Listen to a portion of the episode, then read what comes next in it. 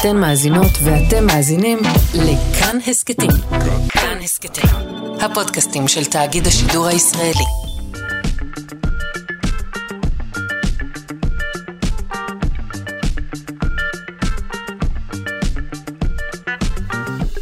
שלושה שיודעים. בוקר טוב למאזיני שלושה שיודעים. מה שלומכם? היום בתוכנית חיי הקהילה של העצים, אופי של טיגריסים, שמיעה של נחשים, משהו לכל אחד ואחת. העורכת שלנו אלכס לויקר, מפיקה הבוקר, טל ניסן, על הביצוע הטכני דימה קרנצוב. אני שרון קנטור ואני לא רואה שום סיבה שלא נתחיל.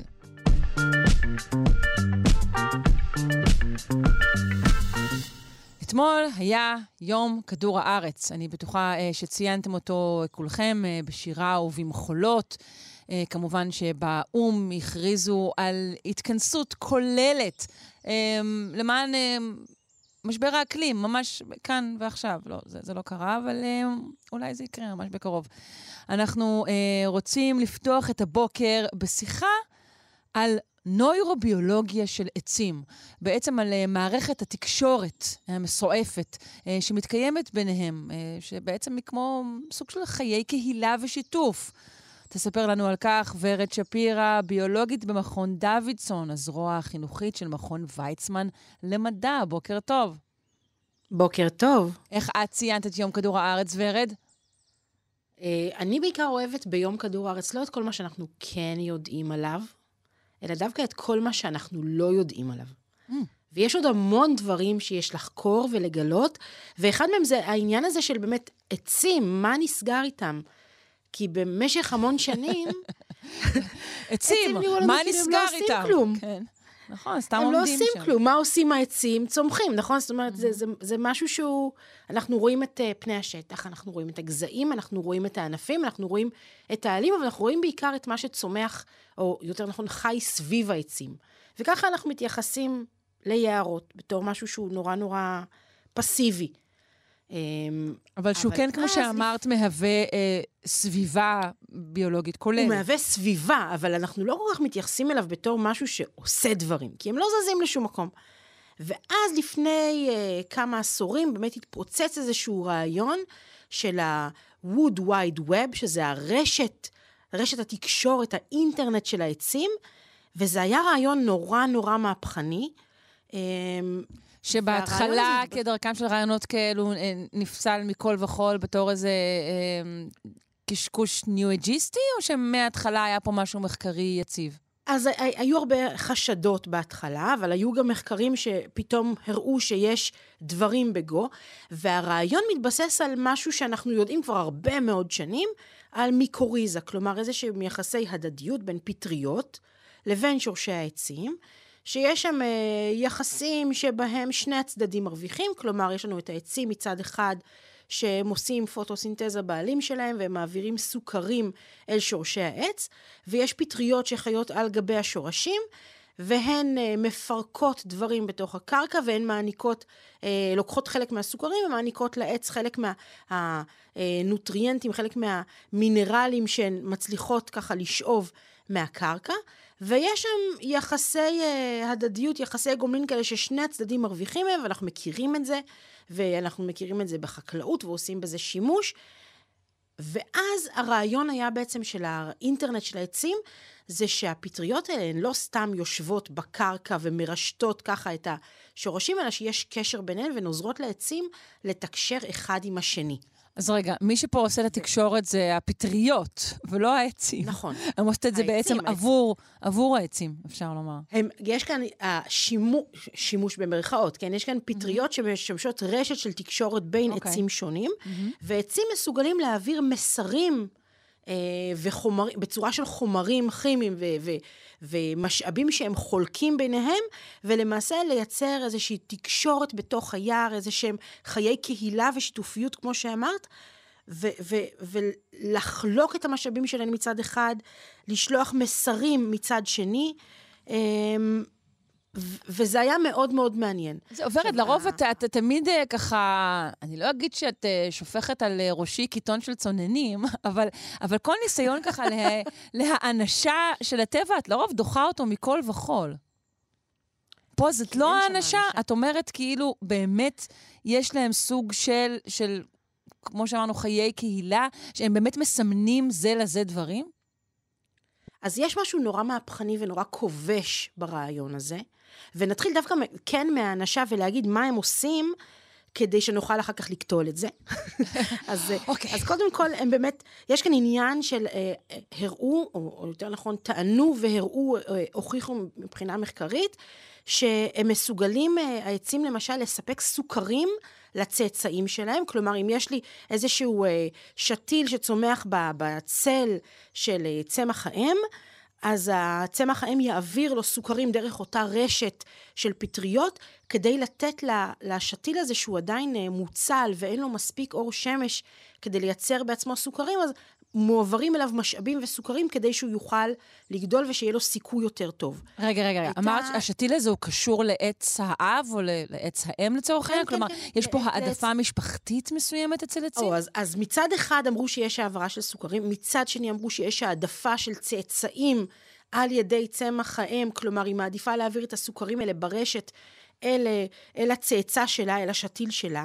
הייתה טענה שצמחים שהם גוססים, עצים שהם גוססים, הם יעבירו את כל המשאבים שלהם אל תוך הרשת, ובאיזשהו אקט של, ש, שוב, האנשה, באקט של, הם, הם, אפשר להגיד... אלטרואיזם כזה? חיי אולי נגמרו, uh-huh. אבל אני עכשיו מעביר את כל המשאבים שלי אל הרשת, כדי שהצמחים שמקושרים אל הרשת שלי, יוכלו ליהנות מהמשאבים האלה. הייתה טענה שהרשתות האלה משמשות להעברת מסרים, כלומר, אם אני עכשיו נפגעתי אה, על ידי טפילים, אני מעביר מסרים כימיים דרך הרשת, כדי שהצמחים השכנים ידעו להרים ככה את ההגנות שלהם, ולייצר יותר חומרים שהם אה, ככה נוגדי טפילים, כדי שהם יוכלו לשמור על עצמם. רגע, איך הדבר הזה נחקר? איך אנחנו, איך אנחנו יודעים? איך אנחנו מזהים מסר כזה? איך החוקרים זיהו את זה?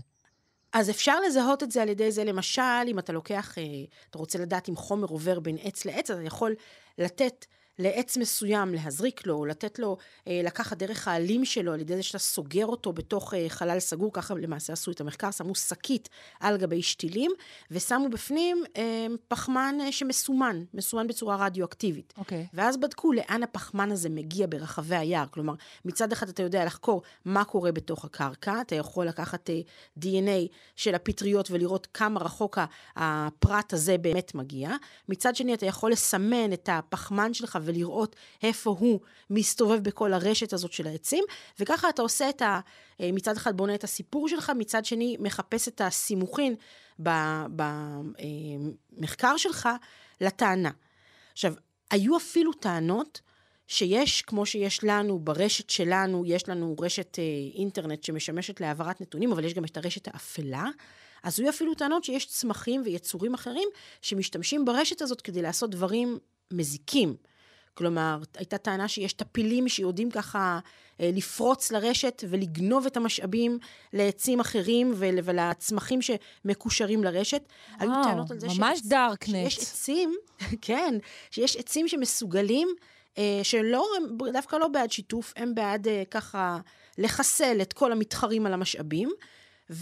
והם ככה מכניסים אל תוך הרשת חומרים שלא מאפשרים ליצורים אחרים לחיות סביבם, וזה הכל, שוב, זה רעיון מאוד מאוד מהפכני, מאוד מאוד יפה, ונורא מדבר את מה שאנחנו אה, רואים על עצמנו, ומשליכים את זה על עצים, כי אנחנו יודעים שיש תחרות בטבע, אנחנו יודעים שיש תחרות על משאבים, ואנחנו יודעים שיש גם עניין של אה, אה, הדדיות בין הפטריות לבין העצים, אבל השאלה שהטרידה מאוד הרבה מאוד חוקרים הייתה, מה יוצא להם מזה? למה שהפטריות ילכו ויקימו את הרשת הזאת? כלומר, הן מחוברות לעץ והן מקבלות ממנו, מקבלות ממנו את הסוכרים. למה שהן יקימו את הרשת הענפה הזאת ויאפשרו את, ה, את הדבר הזה? אז כאן יש את העניין של האנשה, כי יש כאן כמה סיבות שיכולות uh, לענות לנו, וה, והעיקרית היא, שזה פשוט קורה, כלומר שיש לנו כאן את הרשת הזאת של פטריות שמחוברת לעצים, כי הפטריות מפיקות מההדדיות הזאת את הסוכרים, ועל הדרך קורים גם עוד הדברים האלה, שהם פשוט קורים, ויש להם איזשהו יתרון אבולוציוני, ולכן הם קורים. אז כאן אנחנו מחסלים את החיי קהילה, והאנשה, והשיתופיות, והעצים המדברים, ומחזירים את זה למקום של תופעה אבולוציונית, שנותנת איזשהו יתרון ליצורים שמתקיימים יחד איתה. גם העדפה אבל... המסוימת שנצפתה לעצים ותיקים, גם היא בעצם ניתנת להסבר אבולוציוני. נכון, וכאן גם יש איזושהי הסתייגות, כי למעשה בפברואר השנה, ב-עשרים עשרים ושלוש, יצא איזשהו מאמר שמדבר על ה-Wood Wide Web, על רשת האינטרנט של העצים, ולמעשה ניסה לבדוק אם הדבר הזה באמת כל כך חזק, או שזה איזשהו רעיון רומנטי שאנחנו מאוד אוהבים לצטט אותו, כי, כי הוא באמת מקסים. אז מה שהם עשו, הם הלכו ובדקו כמעט אלפיים מחקרים שמתעסקים ומדברים על אותה רשת אינטרנט של העצים, ואחד הדברים שהם טענו, שלמעשה רוב המחקרים האלה מצטטים את אותם מספר מחקרים שעבדו, אותם עבודות האלה, אותם מאמרים מצטטים, מספר מאוד מאוד מצומצם של מחקרים, ולמעשה הם מדברים על, אם מדברים על עזרה לצאצאים, אז הם אומרים שמתוך עשרים ושמונה מחקרים שסקרו עזרה לצאצאים, עצים שעוזרים לצאצאים שלהם, רק בחמישה מהמחקרים האלה באמת הייתה העדפה של צאצאים. כלומר, יש כאן, והחמישה מחקרים האלה מצוטטים עוד ועוד ועוד ועוד פעמים, כי כשאתה עושה, אתה כותב עבודה מדעית, אתה בדרך כלל מצטט את מי שתומך בטענה שאתה רוצה להציג כרגע. ויש כאן איזושהי הטיה של העובדות, ולמעשה זה לא אומר שזה לא קורה. זה לא אומר שהוכחנו כרגע שהדבר הזה זה שטויות לגמרי, זה רק אומר שדרוש עוד מחקר.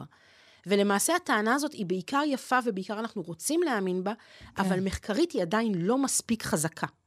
נכון, ולמי שרוצה להאמין, בטח רבים ממאזיננו צפו בפטריה פנטסטית, ולמי כן. שרוצה לשמוע עוד על העצים, אני אמליץ גם על ספר שיצא בהוצאת אסיה, שנקרא חיים הנסתרים של העצים, שכתב היערן הגרמני פטר וולבן. את מכירה את הספר הזה? ספר מושלם, נכון? כן. עכשיו, אז... זה, זה גם אומר, זה, עכשיו, זה ברור שלפטריות יש תפקיד חשוב, כן. וברור שיש כאן איזושהי רשת, ויש כאן, אה, אה, יש, יש כאן להם תפקיד משמעותי, ואפילו בהעברה של חומרים, ויש כאן העברה של אה, אה, משאבים, אבל צריך הרבה מאוד עוד מחקר, כדי להבין מה באמת קורה שם. תמיד צריך עוד מחקר. ורד שפירה, ביולוגית המכון דוידסון, הזרוע החינוכית של מכון ויצמן למדע, יום כדור הארץ שמח לך בדיעבד, ושנת כדור הארץ טובה לכולנו. תודה רבה. גם לכם. ביי.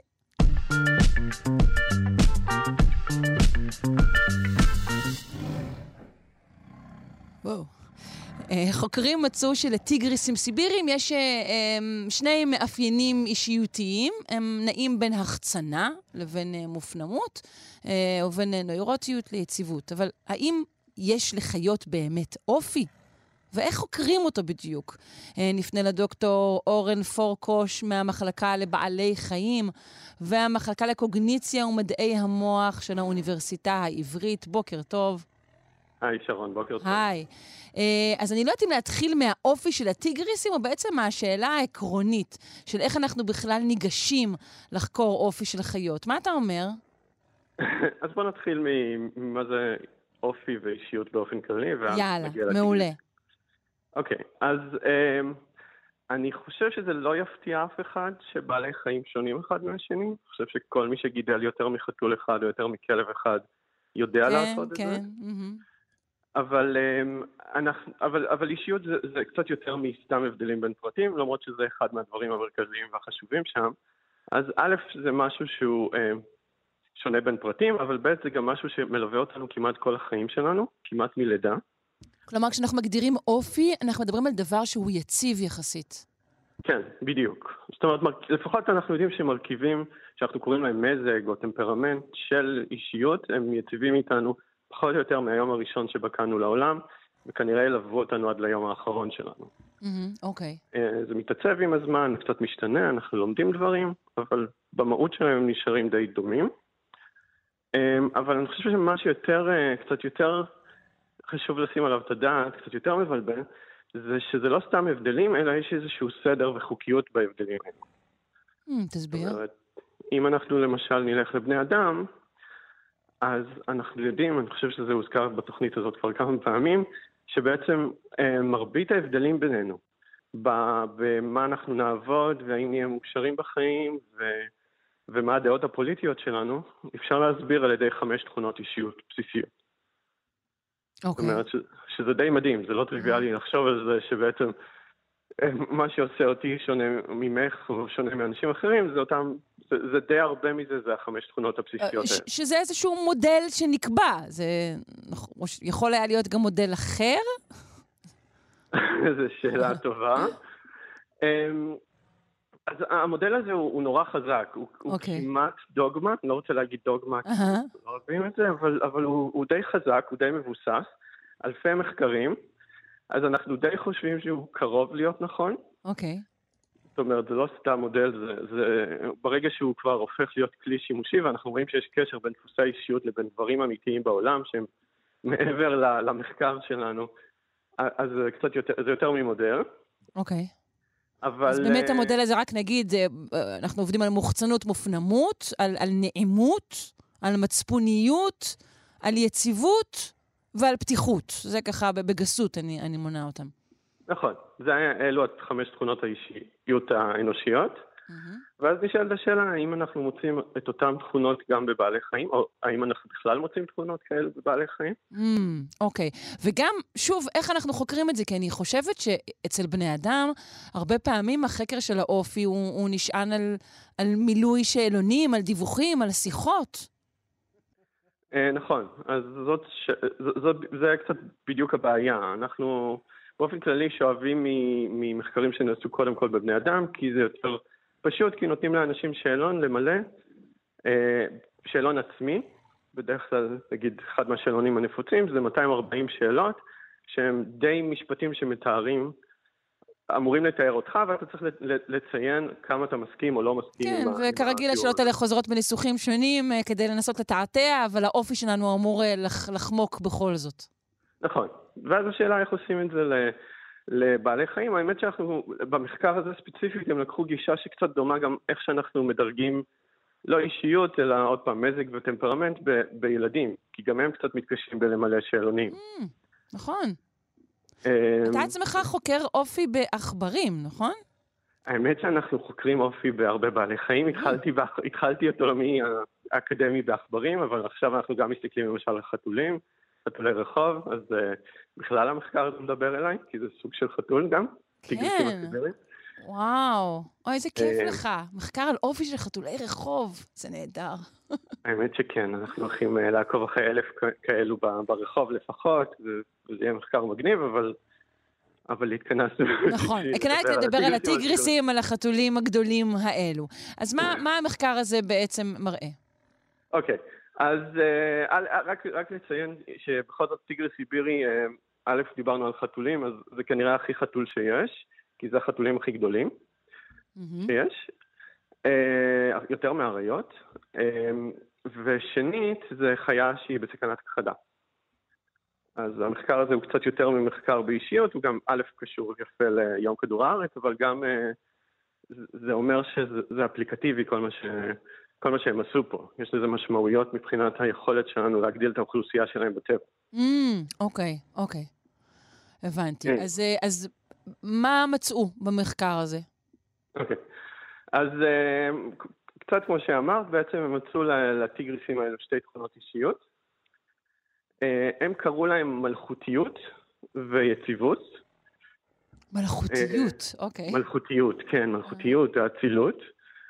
הם טענו שזה לא מתאים לביג פייב האנושי, אבל הם כן אמרו שמלכותיות דומה קצת למוחצנות, ויציבות זה קצת כמו היציבות הרגשית, הנוירוטיות. אבל בסופו של דבר הם לקחו את השאלון האנושי, הוציאו ממנו את התכונות שנשמעו להם לא מתאימות לבעלי חיים. סליחה, ש... שהם הוציאו את הדברים שלא מתאימים לבעלי חיים, mm-hmm. דברים שהם יותר תכונות אנושיות, ונתנו לאנשים למלא את השאלונים האלו, וככה הם מצאו את השתי תכונות האלה. אוקיי. Mm, okay.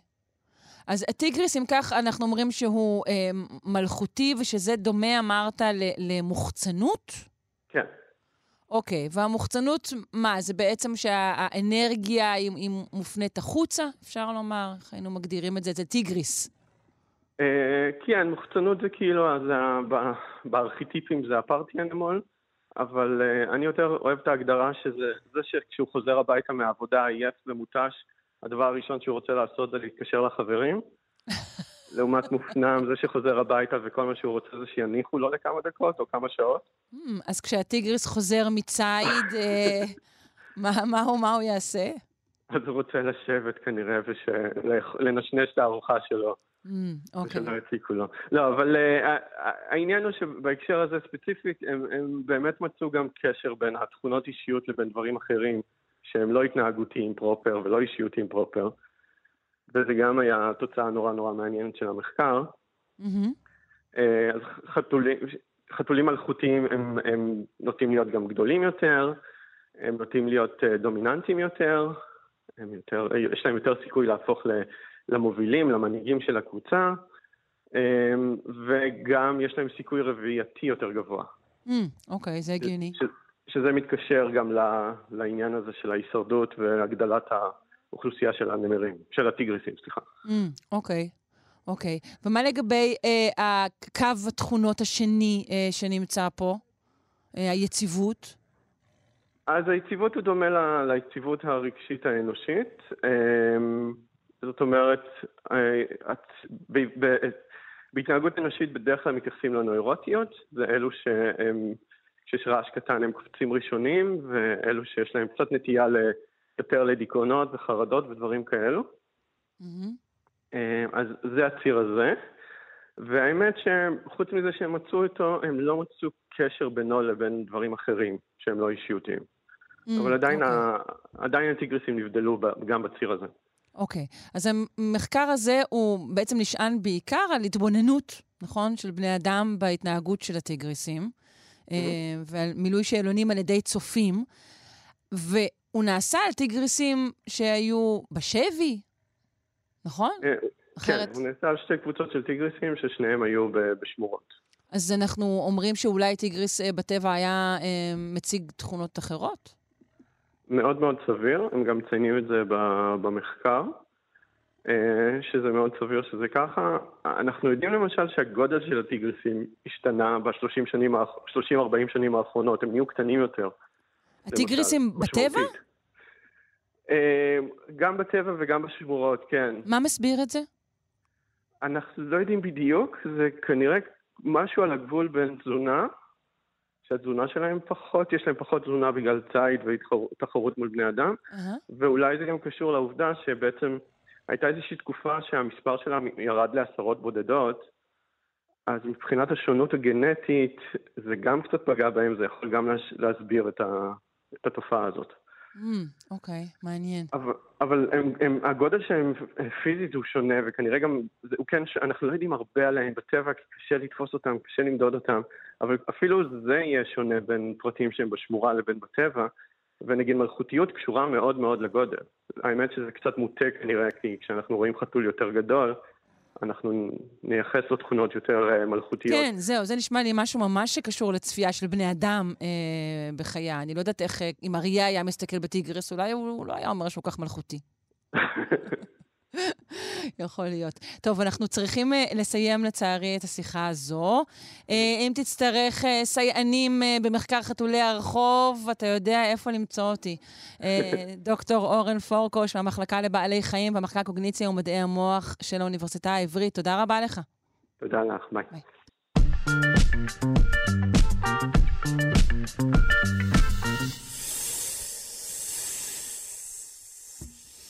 זה כיף, אנחנו ממשיכים עם בעלי חיים.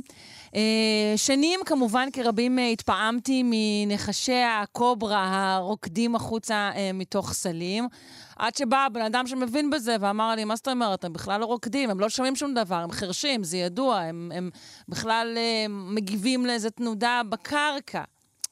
אבל עכשיו אנחנו עם מחקר חדש שמגלה שנחשים אינם חרשים. הם שומעים כל מיני תדרים, אבל אני צריכה להבין אם מדובר גם בקוברות, או שאולי הבן אדם הוא שקיבל לי את הקסם, אולי הוא צדק. נפנה לדוקטור בועז שחם, מנהל אוסף הזוחלים והדו חיים באוספי הטבע הלאומי, באוניברסיטה העברית בירושלים. שלום, בוקר טוב. שלום, בוקר טוב שרון, ובוקר טוב למאזינים ולמאזינות. אה, כן, שהם אה, ככל הנראה שומעים. אז, נכון, אבל ייתכן, ייתכן שגם נחשים שומעים אותנו כעת. תלוי באיזה ווליום הרמקול של לידם. נכון, אני מקווה שהנחשים כולם מאזינים לכאן תרבות. אז בוא תגיד לי, איך המחקר הזה נעשה, קודם כל? אז המחקר, קודם כל הוא נעשה באוסטרליה על ידי חוקרת שם קריסטינה זדנק.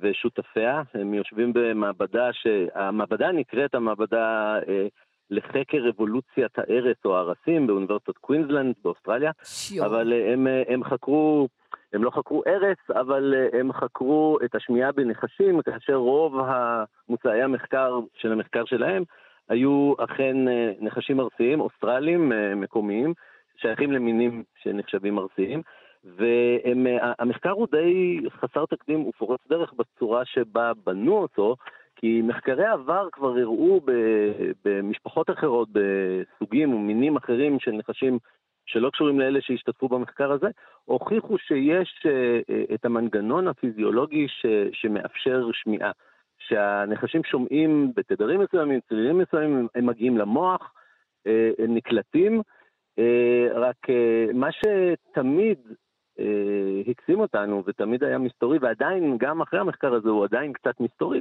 זה מה הם עושים עם המידע הזה, האם הם מגיבים לו התנהגותית, מה, מה בעצם המסקנה שלהם כשהם שומעים משהו, וכמובן השאלה גם מה הם שומעים ואיך, ואיך בעצם זה עובד. Mm-hmm.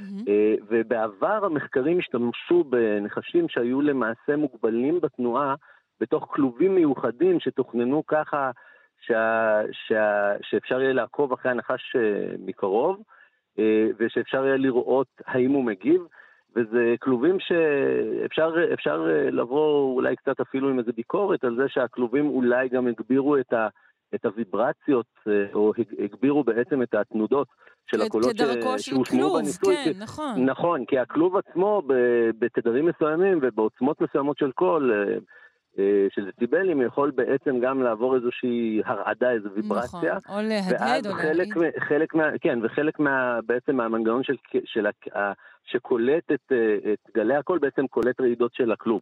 היו גם מחקרים שבהם שתלו אלקטרודות בתוך מוח של נחשים, בחלק של קליפת המוח בקורטקס, שאחראי על, על, על לעבד את, ה, את המידע השמיעתי שמגיע מהאוזניים, ואז הם כמובן היו במצב מורדם חלקית, כי אתה צריך לעשות איזשהו ניתוחון ולהכניס להם את האלקטרודה.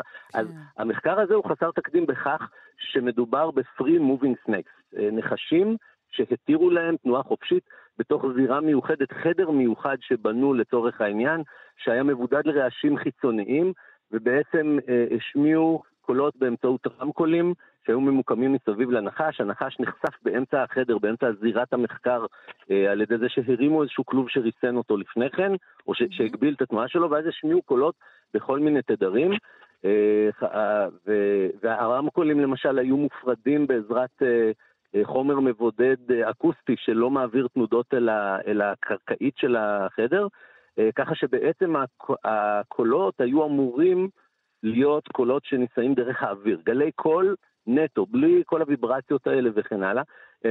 דומה מאוד לשמיעה האנושית. כן, שזה בעצם מה שמעניין אותנו. האם הם שומעים, כבר הראו באותות ובמופתים במחקרים קודמים, שנחשים קולטים גלי קול שמתורגמים לוויברציות, לתנודות שעוברות דרך הקרקע. זה יודעים, שהם קולטים את זה דרך השלד, זה מגיע אל המנגנון הפנימי, אל האוזן הפנימית, שזה קיים אצל נחשים, אבל זה לא מרעיד אור טוב כי אין להם, וזה לא נקלט בתוך הפרקסת, כי גם זה אין להם, אין להם אוזן חיצונית ואין להם את רוב האוזן התיכונה. יש להם בעצם בעיקר את המנגנון של, ה, של האוזן הפנימית, ו, וזה בעצם, הייתה איזו טענה שזה מגיע דרך השלד, לפעמים דרך הלסתות שקולטות את התנודות ואז מעבירות את זה ל, אל, אל האוזן הפנימית בתוך הגולגולת, ומשם זה מגיע למוח. Mm-hmm. אז הם בדקו את זה כאמור עם גלי קול שנישאים באוויר, בעצם קול נקי, אווירני. והם בחנו תשעה עשר פרטים של נחשים שהיו שייכים לשבעה מינים שונים, ששייכים לחמישה סוגים מבחינת הסיסטמטיקה. זה חשוב כל, ה, כל הממבו ג'מבו הטכני הזה, כי בעצם הם בחנו, הם בחנו בעצם אה, מגוון יח, אה, יחסית גדול לעומת מחקרים קודמים, אבל עדיין מבחר מצומצם מתוך ה, למעלה מ-ארבעת אלפים מינים של נחשים שיש בעולם, וכולם נחשים בני אוסטרליה, וכולם נחשים שגדלו בשבי, נחשים בעצם ש, ש, שמשמשים אה, בין השאר לכל מיני ניסויים אה, ומחקרים. נחשי מחקר. לא נחשים שנלק... כן. כן, זה לא נחשים שנלכדו בטבע, זאת, זאת נקודה חשובה שהם יתייחסו אליה בסוף גם במסקנות שלהם. אנחנו ו- חושבים ו- שפרטים שגדלו בשבי יכולים לפתח תכונות כמו שמיעה רק מעצם זה שהם, שהם חיו בשבי כל חייהם? אה. החשש, החשש הזה לדעתי לא קיים, החשש שהם מביעים בסוף בסוף במסקנות שלהם ובמה הם מציעים ש, שיהיה ההמשך של המחקר שהם סללו אליו בעצם עכשיו את הדרך, זה שאם אתה לוקח נחש שגדל כל חייו בשבי, הגיע לבגרות והוא בן כמה שנים כבר, הוא נחשף לקולות ממקור של מה שבני אדם משמיעים, וגם קולות אנושיים, זאת אומרת שיכולים להגיע, להגיע לרמת דציבלים ש, שנחשים אמורים לשמוע תחת נסיבות מסוימות, וגם רעשים אחרים מלאכותיים כמו השמעת מוזיקה בחדר הסמוך על ידי הצוות ש, ש, שמטפל בהם, טריקת דלתות, יבשת מזגן ש, שיכול, אם הוא חזק הוא יכול בעצם גם להגיע באיזשהם תנודות כצלילים שמגיעים עד הנחש וכו'. ואם זה נחש שפריבורן ו- ושבעצם נמצא בטבע, נחש בר, אז הוא לא נחשף לקולות מהסוג הזה, הוא נחשף לקולות טבעיים. ואז הם אומרים, יהיה מאוד מעניין לבחון האם התגובות יהיו דומות בנחשים שאינם ילידי שבי ולא הוחזקו בשבי. אבל מה שמעניין, הם, הם בחנו, הם עשו באמת מחקר מאוד דקדקני, הם בדקו צלילים בשלושה טווחים שונים של תנודות מבחינת מספר ההרצים. הם השתמשו בעוצמה בעצם של בערך שמונים וחמישה דציבל, שזה, שזה קול שדומה לטווח של קול האנושי, תלוי כמובן איזה אנוש. והנחש הגיב גם... לקול אנושי? כלומר, אני יכולה אז... להתחיל לא, לשחרח עם נחשים? לא, הם לא השמיעו קול אנושי, הם השמיעו קולות...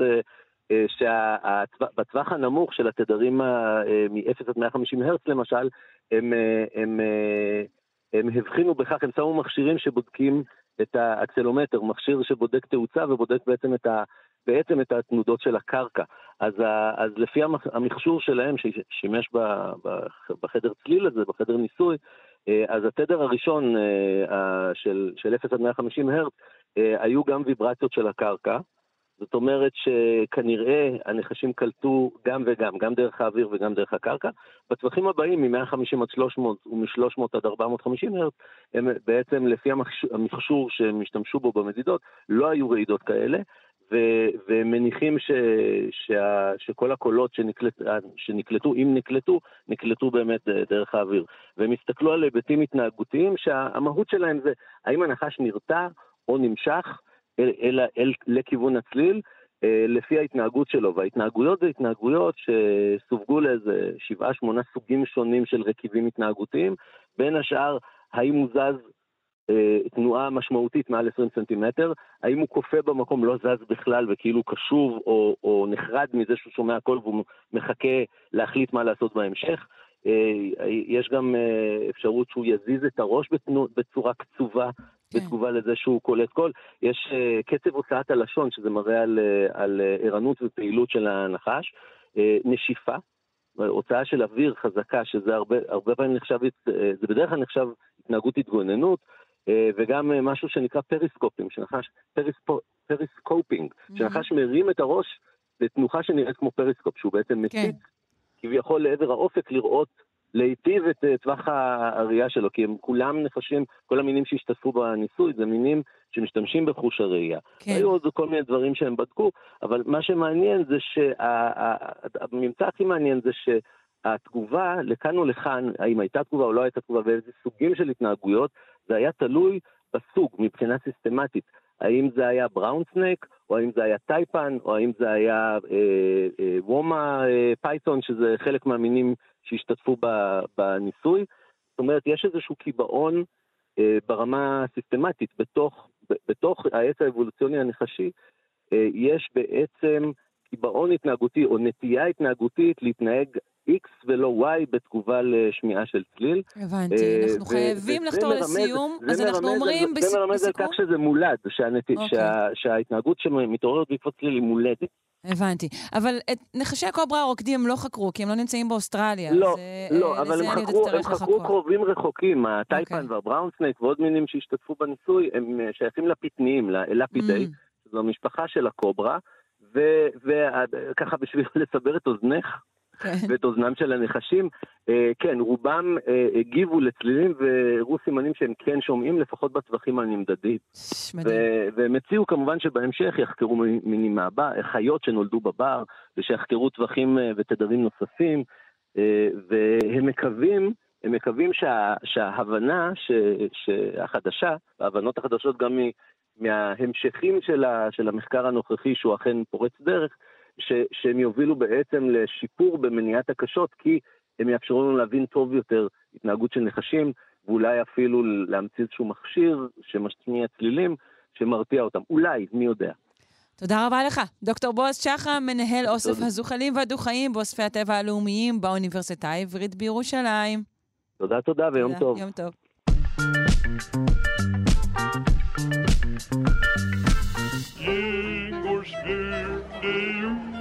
תולדות התזונה האנושית של הדוקטור אורי מאיר צ'יזיק, מומחה להיסטוריה של התזונה והרפואה, ואנחנו עם uh, חוב מהשבוע שעבר, שכן לא הגענו לדבר על דגים, ואת זאת נעשה היום.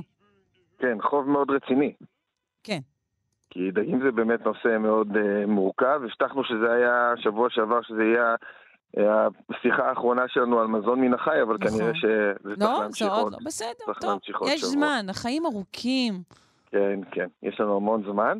אז uh, אני אגיד דבר ראשון, שבאמת, uh, כמו ב, uh, בנושאים אחרים שקשורים במזון מן החי, וגם במזון מהצומח, אז הדבר הכי חשוב שצריך להתייחס אליו זה השאלה, מאיפה הגיע האוכל שלנו ומה הוא עבר בדרך, ו...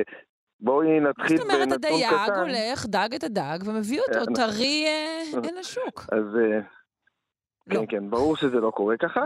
אז צריך עוד, עוד לפני שאנחנו שואלים את השאלה אם הדג שלנו הגיע ממקור מים טבעי או מחקלאות אינטנסיבית, צריך להגיד דבר ראשון שרוב הדגים בארץ הם בכלל מיובאים. זאת אומרת, שמונים ושבעה אחוז מהדגים שאנחנו צורכים, הם מיובאים, זאת אומרת, יש פה בריכות, שזה בארץ, שזה גידול אינטנסיבי של דגים, שזה אה, גידול שהוא כמו גידול אינטנסיבי של כן. בעלי חיים אחרים, של עגלים או של תרנגולות, שדיברנו עליהם כבר ב, אה, בשיחות הקודמות שלנו, ועל הבעייתיות שבהם. נכון, אבל גם הבריכות הללו בצפיפות, לא מספיקות, ואנחנו עדיין מייבאים דגים נכון, רבים. נכון, נכון. Okay. אבל צריך להגיד, גם הבריכות האלו, זה צפיפות ואנטיביוטיקה וחומרים, ואוכל שלא מתאים למערכת העיכול של הדגים וכו' וכו', מה שהופך אותם להרבה פחות בריאים עבורנו, וגם למייצרים של נזק סביבתי, מאוד מאוד גדול. כן. Okay. אבל... כי בגלל, בגלל המים שבעצם מוזרמים, נכון? מי הבריכות מוזרמים. נכון, מי הבריכות, מים שיש בהם הורמונים, כי מוסיפים הורמונים לבריכות דגים וכל מיני תהליכים אחרים מאוד מורכבים. כל זה מגיע אחר כך לטבע. אבל מעבר לזה, אבל מעבר לזה, השאלה המורכבת זה בעצם, אבל שמונים ושבעה אחוז מהדגים שלנו בכלל מיובאים, ואז מאיפה הם מגיעים? איך אנחנו יודעים בכלל, איך דאגו אותם? איך אנחנו יודעים רחוק כל כך מאיתנו? איך התייחסו לדגים בבריכות דגים, או אם הביאו אותם ממקור טבעי? זו באמת שאלה שהיא מאוד מאוד מורכבת. זאת אומרת, יש לנו נטייה לחשוב שאנחנו אוכלים סלמון שהגיע מנורווגיה, שהיה כתוב עליו בסופר שהוא סלמון נורווגי, שהוא חי בפיורדים של נורווגיה. אבל זה לא נכון. סלמון שאנחנו קונים בסופר, מהפיורדים של טורקיה? במקרה הטוב הוא הגיע מבריכות גידול אינטנסיביות בנורווגיה. במקרה הגרוע, שזה רוב המקרים, הוא הגיע בכלל מצ'ילה או סין. הבנתי. בוא, בוא ניקח כדוגמה לה... דג פופולרי, כן, נגיד כן. דג נסיכת הנילוס. כן, אז באמת אחד הסיפורים הכי מעניינים והכי אה, מרתיעים בתחום הדגים זה הדג שהוא אחד הדגים הכי נפוצים בשוק המוסדי בעיקר, דג אה, נסיכת הנילוס. אז אני אספר את הסיפור שלו בקצרה. אגם ויקטוריה נמצא בדרום מזרח אפריקה, הוא האגם השני בגודלו בעולם. רק שתבינו, תביני את הגודל שלו, הוא מדינת ישראל נכנסת בשטח שלה, בתוך אגם ויקטוריה, שלוש וחצי פעמים. וואו, עדיין זה גודלו? הוא לא ככה... עדיין, עדיין, עדיין זה גודלו, לא קטן ולא גדל. עכשיו, לאורך כל ההיסטוריה חיו אפריקאים נחמדים, סביב אגם ויקטוריה, וכל הפרנסה שלהם וכל הכלכלה שלהם התבססה על דג שנקרא אמנונית, מושט, מה שאנחנו קוראים. באגם היו שלוש מאות מינים שונים של אמנוניות. חבר'ה היו יוצאים, הסירות הקטנות שלהם, דגים את הדג, וככה כל הכלכלה והפרנסה של האזור וגם התזונה התבססה על הדג הזה. ואז, לפני בערך מאה עד מאה וחמישים שנה, מדינות אירופה חילקו ביניהן את אפריקה לקולוניות. ורוב אגם ויקטוריה נפל בתוך שטח, שטח שליטה בריטי. אוקיי. עכשיו, הבריטים, להם לא התאים הדג הקטן הזה, האמנונית. הם רצו להביא דג חדש, דג גדול יותר, מתאים יותר לצרכים שלהם, מסחרי יותר, אז הם הביאו לה גם דג חדש שנקרא נסיכת הנילוס. עכשיו, יש שלושה דברים שצריך לדעת על נסיכת הנילוס. דבר ראשון, זה דג מאוד מאוד מאוד שומני. שזה לא נורא, אמרנו שומן זה טוב, אבל זה מסביר לנו למה הוא כל כך אהוב על השוק המוסדי, כי לא משנה כמה תבשלי אותו, הוא תמיד יישאר נימוח. הרי סלמון יהפוך לך, ל... אם תבשלי אותו יותר מדי, יהפוך יבש. נסיכת הנילוס אף פעם לא מתייבש. אז זה דבר ראשון, הוא מאוד שומני. דבר שני, הוא מאוד מאוד גדול. הוא שוקל בממוצע מאתיים קילו. באמת? לא היית רוצה לפגוש איזה דג כזה לא. בכנרת. אוקיי. זהו דג ענק. דבר שלישי, הוא דג טורף. זה דג שאוכל בעלי חיים ימיים אחרים. זאת אומרת, בדרך כלל הוא אוכל דגים אחרים, אבל גם אם תזרקי, נגיד, תרנגולת למים, תרנגולת הרי לא יכולה לחיות במים, נסיכת הנילוס תאכל אותה. אז רגע, אז, אז מה נסיכת הנילוס עשה על אוכלוסיית הדגים שהייתה שם? אתה מתאר כאן בדיוק, דג כן, כן, פלצת. אז מה, נכון, נכון. אז מה שקרה בעצם באגם ויקטוריה, זה שדבר ראשון, תוך חמישים שנה, נסיכת הנילוס כמעט חיסלה לגמרי את המערכת האקולוגית, כי צרכה את אמנוניות, את המושט. כן.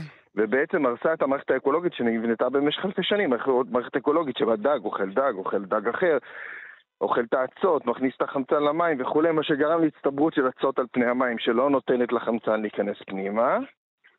וגם הבריטים הגדילו לעשות והכריחו את החקלאים המקומיים לגדל מטעים של עצי גומי על גדות האגם. ואת הפסולת מתהליכי הייצור של הגומי שפכו פנימה. וגם כמו שאמרת, שהפך... בגלל השומניות של הדג הוא גם הפך לפופולרי, נכון? שהפך את אגם ויקטוריה כן. לאחד המקומות המזוהמים ביותר בעולם. אז הסיבה הראשונה בדרך כלל שאנחנו אומרים לאנשים שלא כדאי לאכול נסיכת הנילוס, זה כי הוא מגיע מאחד המקומות המזוהמים ביותר בעולם. אבל מעבר לזה, החקלאים המקומיים, הדייגים, שדגו את האמנוניות, לא יכולים לדוג את נסיכת הנילוס, כי זה דג של מאתיים קילו. אז המערב הביא ספינות דייג ענקיות, שדגות את הדגים הענקים ממרכז האגם, מביאות אותם למפעלים על גדות האגם, שם מפלטים אותם. עכשיו למקומיים אין כסף לקנות את הפילה, כי אין להם פרנסה, כי הם התפרנסו מדייג. אז את, ה... אז את הפילה שולחים ל... למדינות המערב, וה... ורוסיה, רוסיה, מזרח אירופה וישראל, ואת העדרות והאורות והראשים מעלים על מסעיות כאלה פתוחות ושופכים במרכזי הכפרים והערים כדי שהמקומיים יוכלו להילחם על זה. ובעצם בזמן שאנחנו אוכלים נסיכת הנילוס, יש כ-שלושים מיליון איש שגובים ברעב סביב אגם ויקטוריה. אוקיי. וזאת הסיבה השנייה למה לא כדאי לאכול נסיכת הנילוס. עכשיו, אם לא השתכנעת לא לאכול יותר נסיכת הנילוס, ואני אגיד שכל נסיכת הנילוס נמכרת בארץ, מגיעה מאגם ויקטוריה. כל נסיכת הנילוס מגיעה משם, אוקיי. כל. אז אני אספר שהמקומיים הם כל כך עניים, וגם כל כך מסוכסכים אחד עם השני וכו', בגלל המצב שם, שאין להם כסף לקבור את המתים שלהם. אז הם זורקים אותם לאגם. הבנתי, אמרתי, אמרתי שנסיכת הנילוס הוא דג טורף. שאנחנו ניזונים, זהו, גם מגופות, אוקיי. כן, אז זה רק סיפור דוגמה, כי בעצם תמיד שאנחנו מביאים איזשהו מוצר מרחוק, והוא זול, יש לזה איזשהו מחיר. מדג ועד טישרטס. אגב, אפשר להגיד גם ש... תמיד כשאנחנו מביאים משהו מרחוק, יש לזה מחיר. כן, כן. במיוחד אם הוא זול. למרות שגם אם הוא יקר.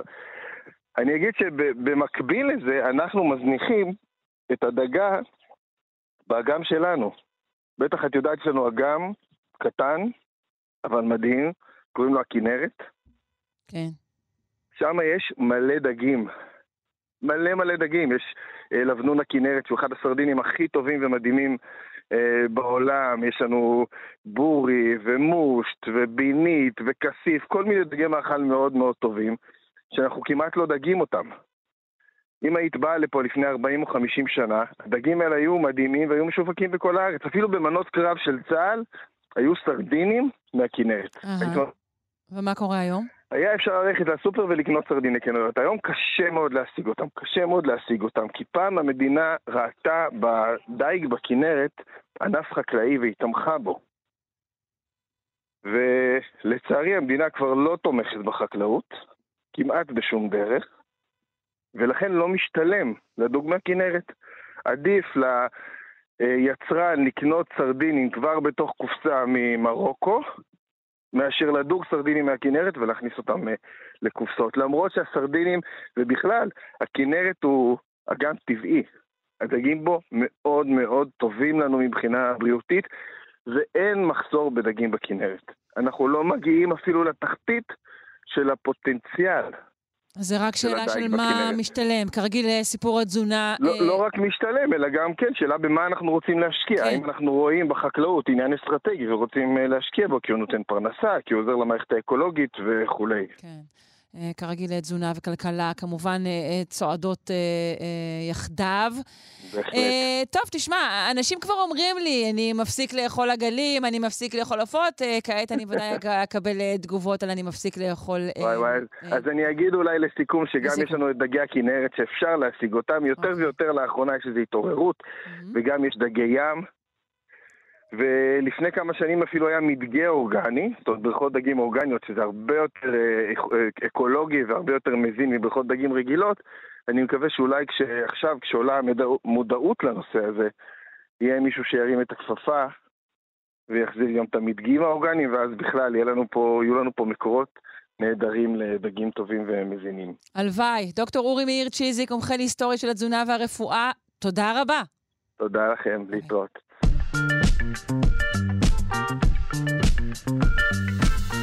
טוב, זה עצוב מאוד, אבל תהיה לנו אה, פינה קצוצה אה, של הקתדרה למוזיקה, של הפרופסור אה, משה זורמן, מלחין, מנצח ומייסד הקתדרה למוזיקה, בשיתוף הדוקטור אסטרית בלצן. בוקר טוב. בוקר טוב. פינה קצוצה היא כך שאבל דגים נאכל ושהדגים יהיו בריאים. נכון.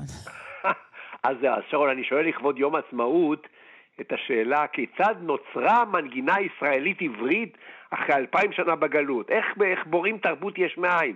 המלחינים בני העלייה, העליות הגדולות שהגיעו טרום המדינה, הגיעו ממזרח אירופה בייחוד, והגיעו עם מוזיקה קלאסית, או בטהובן, שופן, שוברט, מוזיקת קלייזמרים, תפילות מבית הכנסת, שירי העם המקומיים, אבל הגיעו, הגיעו גם עם תשוקה עזה ותחושת שליחות.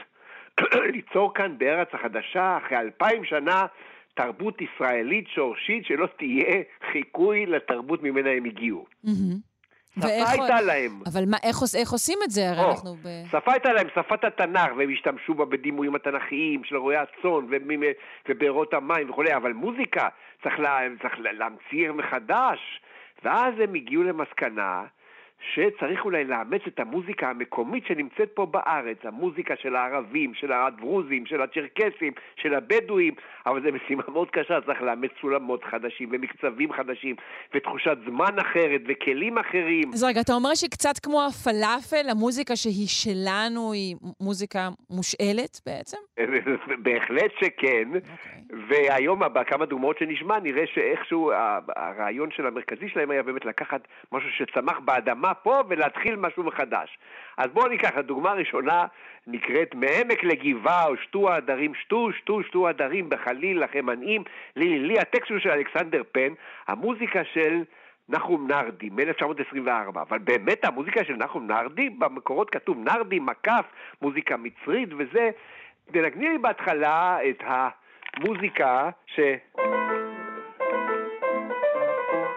זה שטו שטו שטו הדרים מכלי גבעה, ואז נכנסת לתמונה אישיות מקסימה ששמה ברכה צפירה. יתומה ירושלמית בתימן שהתחנכה בכפר הנוער שווה וכולי, והיא מחליטה שהמשימה שלה להכיר למלחינים הפולנים שהגיעו ממזרח אירופה את המוזיקה של כאן ועכשיו. והיא משמיעה לנרדי את השיר המצרי הזה. בואו נשמע.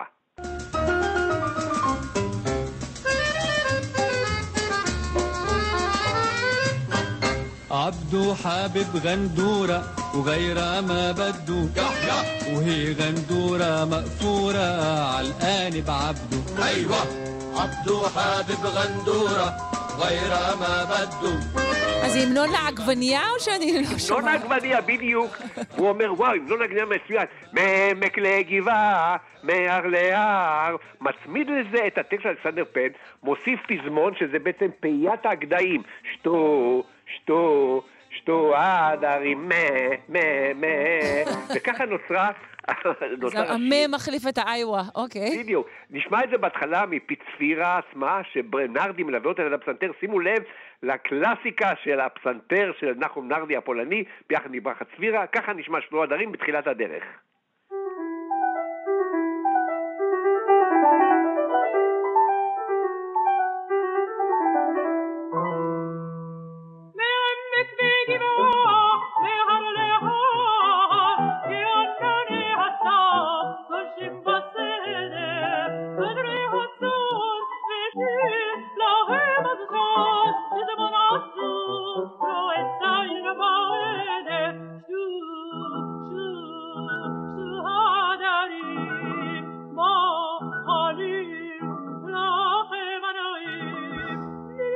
שטוע הדרים של חלוצת הזמר העברי, ברכה צפירה. בדיוק, ברכה צפירה, ביחד עם נרדי על הפסנתר שמצלצל באמת... הם היו בני זוג גם. הם היו בני זוג, אבל אז חלפו שנים, וצפירה מתחתנת בסוף עם בחור אחר בשם זילבר, ושהוא היה כנר בזמרות הפילהרמונית, זה נולד להם בן, ושמו בישראל אריאל זילבר. ואז אריאל זילבר לוקח את שטוע הדרים של אימא שלו, ותשמעו איך זה מצלצל מפי הבן. ולצערי אנחנו נפרדים כבר, ואנחנו נמשיך את החצי השני של הפינה, בפינה הבאה, בסדר? תודה לך, פרופסור משה זורמן. שטוע הדרים בביצוע של אריאל זילבר, בנה של ברכה צפירה.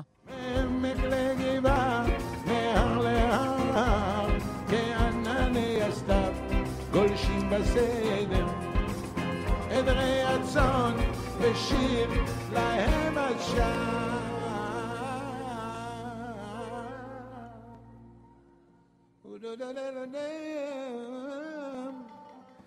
ושיר עצום, אוהב צעיר בעד, שטו, שטו. seven, six, five, four, three, two, one.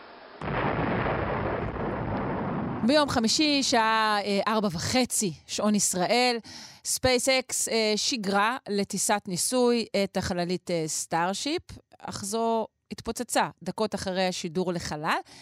למרות הפיצוץ, זה נחשב לשיגור מוצלח. בואו ננסה להבין איך הדברים מתיישבים אלו עם אלו, בעזרתו של מידד פריאנטה, יזם, מהנדס חלל וסמנכ"ל טכנולוגיות בסקיי אנד ספייס גלובל. שלום, בוקר טוב.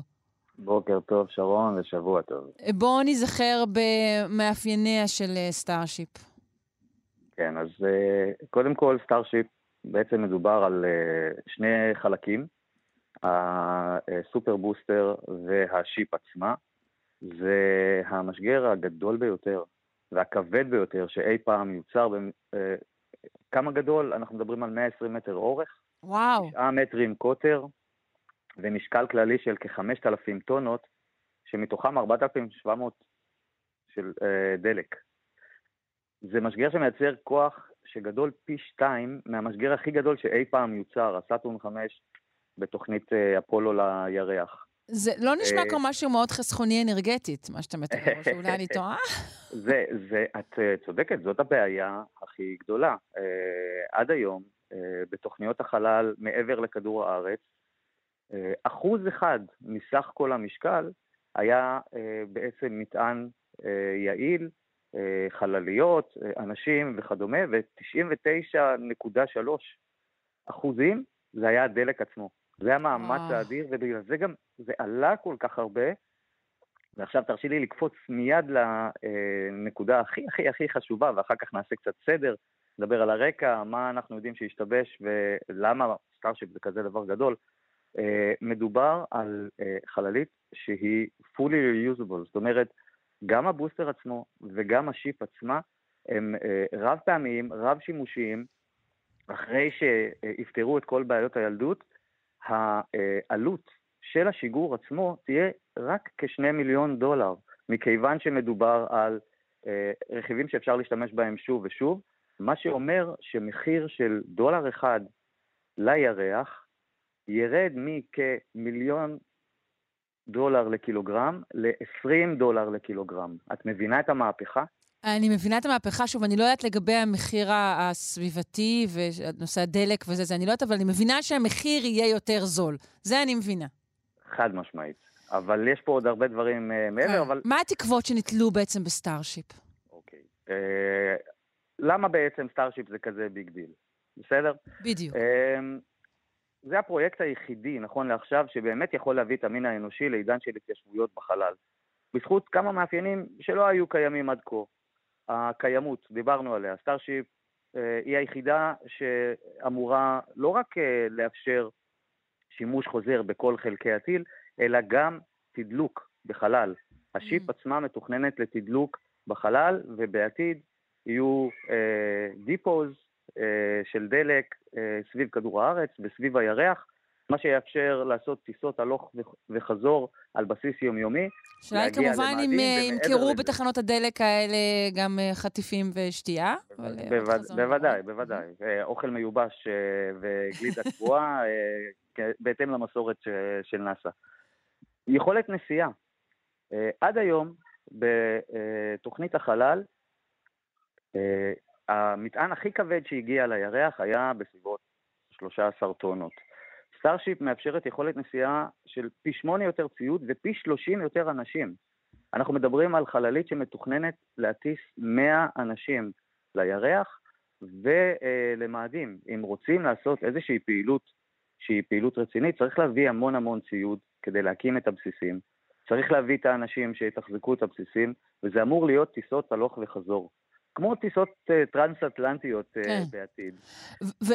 רגע, זה גם בעצם מה שספייסקס רוצה לעשות? כאילו, מדברים על שינוע של המונים לחלל? נכון, נכון. אנחנו מדברים, אם מדברים על התיישבות על המאדים, זה לא יכול להיות בצוות של שלושה אנשים, כמו הטיסות שהיו לירח. זה פשוט בלתי אפשרי. אנחנו מדברים על נסיעה הלוך וחזור של...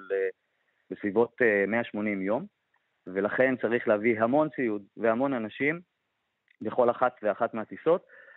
אני מזכיר לך שאנחנו שוחחנו בעבר על העובדה שסטארשיפ מתוכננת גם לשנות את חוקי המשחק של טיסות בינלאומיות. המאה האנשים האלה יכולים להגיע למאדים או לירח, או להגיע תוך חצי שעה מניו יורק לטוקיו. זה גם חלק מהתוכנית העסקית של SpaceX. כן. וכמו שבעבר לטוס במחלקת עסקים מתל אביב לניו יורק היה נחלתם רק של האחוזון העליון. גם הטיסות האלו לפחות בשלב הראשון יהיו נחלתם של האחוזון העליון. משמעית, אבל אנחנו מדברים על טיסה של חצי שעה מניו יורק לטוקיו, או מניו יורק לבייג'ין, או מניו יורק לסידני, במחיר של חמשת אלפים דולר לכרטיס. זה משהו שהרבה מאוד אנשים יוכלו אה, להרשות לעצמם. כן, בטח, כדי אה, שהם יוכלו לעשות עוד הרבה יותר מ-חמשת אלפים דולר כשהם מגיעים אל היעד. זה ממש יקצר להם את כל, ה- את כל הדרך הזו. זה, זה נכון מאוד, זה שנה את כל חוקי המשחק של, של עולם התעופה, וכמו שאמרתי, הדרך היחידה להפוך את אה, המין האנושי למין שיכול אה, לקיים חיים אה, בבסיסים קבועים על הירח ועל המאדים, זה רק בעזרת יכולות כאלה, אבל זה לא רק לטובת תוכנית גיבוי לכדור הארץ, זה גם יאפשר פריצות דרך בתחומי רפואה, בריאות, חקלאות ועוד הרבה דברים אחרים, בזכות עבודה בסביבה שהיא סביבה שונה. כן, נראה שהדרך היא בהחלט הדרך החוצה, בוא נאמר דבר כזה. אבל אנחנו, אוקיי, אנחנו מדברים פה באמת על, אמרנו, אפשר יהיה לשלוח אפילו מאה אנשים, אבל מה שחווינו זה פיצוץ, אף אחד כרגע לא רוצה לשלוח את עצמו. זה נכון. מה קרה? אוקיי, אז מה שאנחנו יודעים זה ככה, ההמראה בסופו של דבר הייתה ב-ארבע שלושים ושלוש, היה עיכוב, התכנון היה שהבוסטר, שזה בוסטר שבע, והשיפ, שיפ עשרים וארבע, דרך אגב, יש עוד הרבה כאלה במחסן, לא לדאוג, היו אמורים להמריא לגובה של כ-חמישים קילומטר, שם הבוסטר היה אמור לחבוט את כל שלושים ושלושה המנועים שלו ולהיפרד מהשיפ, לבצע תמרון נחיתה מלא במימי האוקיינוס, לתרגן נחיתה, לא, לא באמת אה, לנחות, אה, ואז אה, השיפ הייתה אמורה להמשיך לכמעט הקפה מלאה סביב כדור הארץ, וגם היא אה, לתרגן נחיתה אה, במים.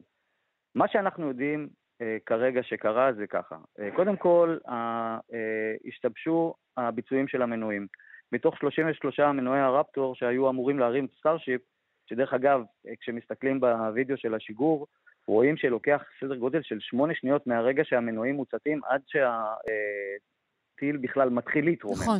עד ככה הוא כבד. שלושה לא פעלו כבר במהלך רגעי השיגור, ועוד שלושה הפסיקו לעבוד תוך כדי השיגור, סדר גודל של דקה אחרי, מה שאומר שבסביבות עשרים אחוז מהכוח המתוכנן לא עבד. והיא אמורה אבל בגדול כן להחזיק את עצמה גם אם לא כל המנועים עובדים. נכון, אבל לא כמות כזאת, לא שישה מתוך שלושים ושלוש. זה מיד השפיע גם על הגובה המקסימלי המתוכנן. סטארשיפ לא הגיע ל-חמישים קילומטר, היא הגיעה לגובה של שלושים ותשע קילומטר ובקושי הצליחה להתרומם, ואז החליטו לנסות לבצע את התמרון הפרדה, לעבור מטיסה אנכית לטיסה אופקית, אבל בגובה שלושים ותשע קילומטרים, התנגדות האוויר וצפיפות האטמוספירה היא הרבה יותר גדולה מאשר בגובה של חמישים קילומטר. מה שככל הנראה גרם לזה שכנפוני הניוג של השיפ נפתחו באופן לא מתוכנן, ומחשב המשימה, שלא לקח את זה בחשבון, ניסה אה, לתת פקודות תמרון לטיל שהוא חשב שהכנפונים בו סגורים, אבל למעשה הכנפונים היו פתוחים, זה שינה את מה שנקרא מרכז הלחץ, ובעצם מה שקרה זה שכשהתחיל התמרון, החללית לא הצליחה לעצור אותו, והיא המשיכה להתגלגל עוד שניים וחצי סיבובים, תוך כדי שהיא מאבדת גובה. ההפרדת הבוסטר מהשיפ לא הצליחה, ככל הנראה בגלל אה, קצב הגלגול, ובסופו של דבר לא הייתה ברירה, אלא לתת את אה, פקודת ההשמדה, או כמו שבספייסיקס קוראים לזה אה, התפרקות מהירה ובלתי מתוכננת, ו... אז בעצם מה, זה, זה התפרק לגמרי, לא, לא נוכל, נכון. את זה לא נוכל למחזר, את מה שהתפוצץ. כן, כן ולא, כי כבר הרשת מלאה בתיעוד של תמונות שאנשים שמצאו כל מיני חלקים, כולל עריכי בידוד טרמי, שפשוט נסחפו במים והגיעו לחוף, אבל יש עוד משהו שלא צפו ויש לו משמעות, וזה הנזק לאתר השיגור. את שלושת הדברים הראשונים שדיברנו עליהם, שדרך אגב כולם קשורים אחד לשני, פחות או יותר זה היה צפוי, אבל הנזק לאתר השיגור היה בלתי צפוי. מה שקורה זה, כמו שאמרתי, הכוח של סטארשיפ הוא פי שתיים מהכוח של המשגר הכי גדול שהיה עד היום, הסאטורן חמש, ואנשי חברת ספייסיקס עשו איזושהי סימולציה של מה הנזק הצפוי שכל המנועים יפעלו, לאתר השיגור, לבטון של משטח ההמראה, למגדלים מסביב, לציוד, והסתבר שבפועל הנזק הוא משמעותית יותר גדול ממה שהמודלים הממוחשבים חזו, כנראה שיש פה איזושהי תופעה לא לינארית, ויקח הרבה מאוד זמן לתקן את אתר השיגור. כוכבית, היום בבוקר כבר הסתובבה שמועה שהשיגור הבא מתוכנן לעוד חודשיים. וואו, זה הכל? זה הכל. כי הלכתי להגיד, טוב, אז אולי אנחנו יכולים להתנחם בכך שבסך הכל ספייסקס שמנסה באמת לעקוף את כל המתחרים ולחתור, לא יודעת אם לקרוא לזה מונופול, אבל באמת לחתור להיות שליטה כמעט בלעדית של הענף הזה, אולי זה טוב שזה ירחיק אותה אבל אתה אומר לא, היא ממשיכה במלוא המרץ. חד משמעית. ובואי נדבר, שרון, על האם אכן מדובר בהצלחה. דרך אגב... כן, אבל ממש לדקה לסיום. לדקה. חד משמעית, כן. מפני שזאת התרבות שחברת SpaceX מקיימת בכל פריצות דרך הטכנולוגיות שלה, לדוגמה, הנחיתה האופקית של השלב הראשון של הטיל פלקון, שהיום אנחנו לא מתרגשים מזה, כבר היו מאה כאלה וזה לא מעניין אף אחד. התרבות של חברת SpaceX היא לקיחת סיכונים גבוהים כשהמחיר נמוך, בכדי שאפשר יהיה להגיע למצב של סיכונים נמוכים כשהסיכון גבוה, לדוגמה, חיי אדם. ולכן, בניסוי שבו היו מאות דברים שהם בעצם world first, עשרות הדגמות של יכולת של טכנולוגיות uh, חדשות, סביר להניח שלא הכל הצליח, אבל זה חלק מהתרבות של SpaceX, לנסות כמה שיותר מהר, כדי ללמוד כמה שיותר מהר, כדי להגיע כמה שיותר מהר למצב שבו הסיכון הוא נמוך. היכולת של חברת SpaceX להפיק לקחים, ללמוד ולתקן, היא יכולת מוכחת. ראינו את זה בכל הכישלונות הקודמים שלהם, אנחנו נראה את זה גם בכישלון הזה, שהוא כאמור הצלחה, כי בכל זאת היו המון הישגים שכן אפשר לזכות לזכות החברה, ושאר השיבושים היו בתחום הצפוי, למעט אתר השיגור, וכאמור גם את זה, תוך חודשיים הם יפטרו. אז כל הכבוד לחברת SpaceX, כל הכבוד לכל האנשים שם. מידע אתפרנטי, כרגיל, האמון והאופטימיות הטכנולוגית שלך, הם כשלעצמם מעוררי השראה. אני מודה לך מאוד. מידעת פריאנטה, יזם מהנדס חלל וסמנכ"ל טכנולוגיות בסקיי אנד ספייס גלובל. אני מניחה שאנחנו נדבר ממש בקרוב. חד מש. ביי ביי, תודה. ביי.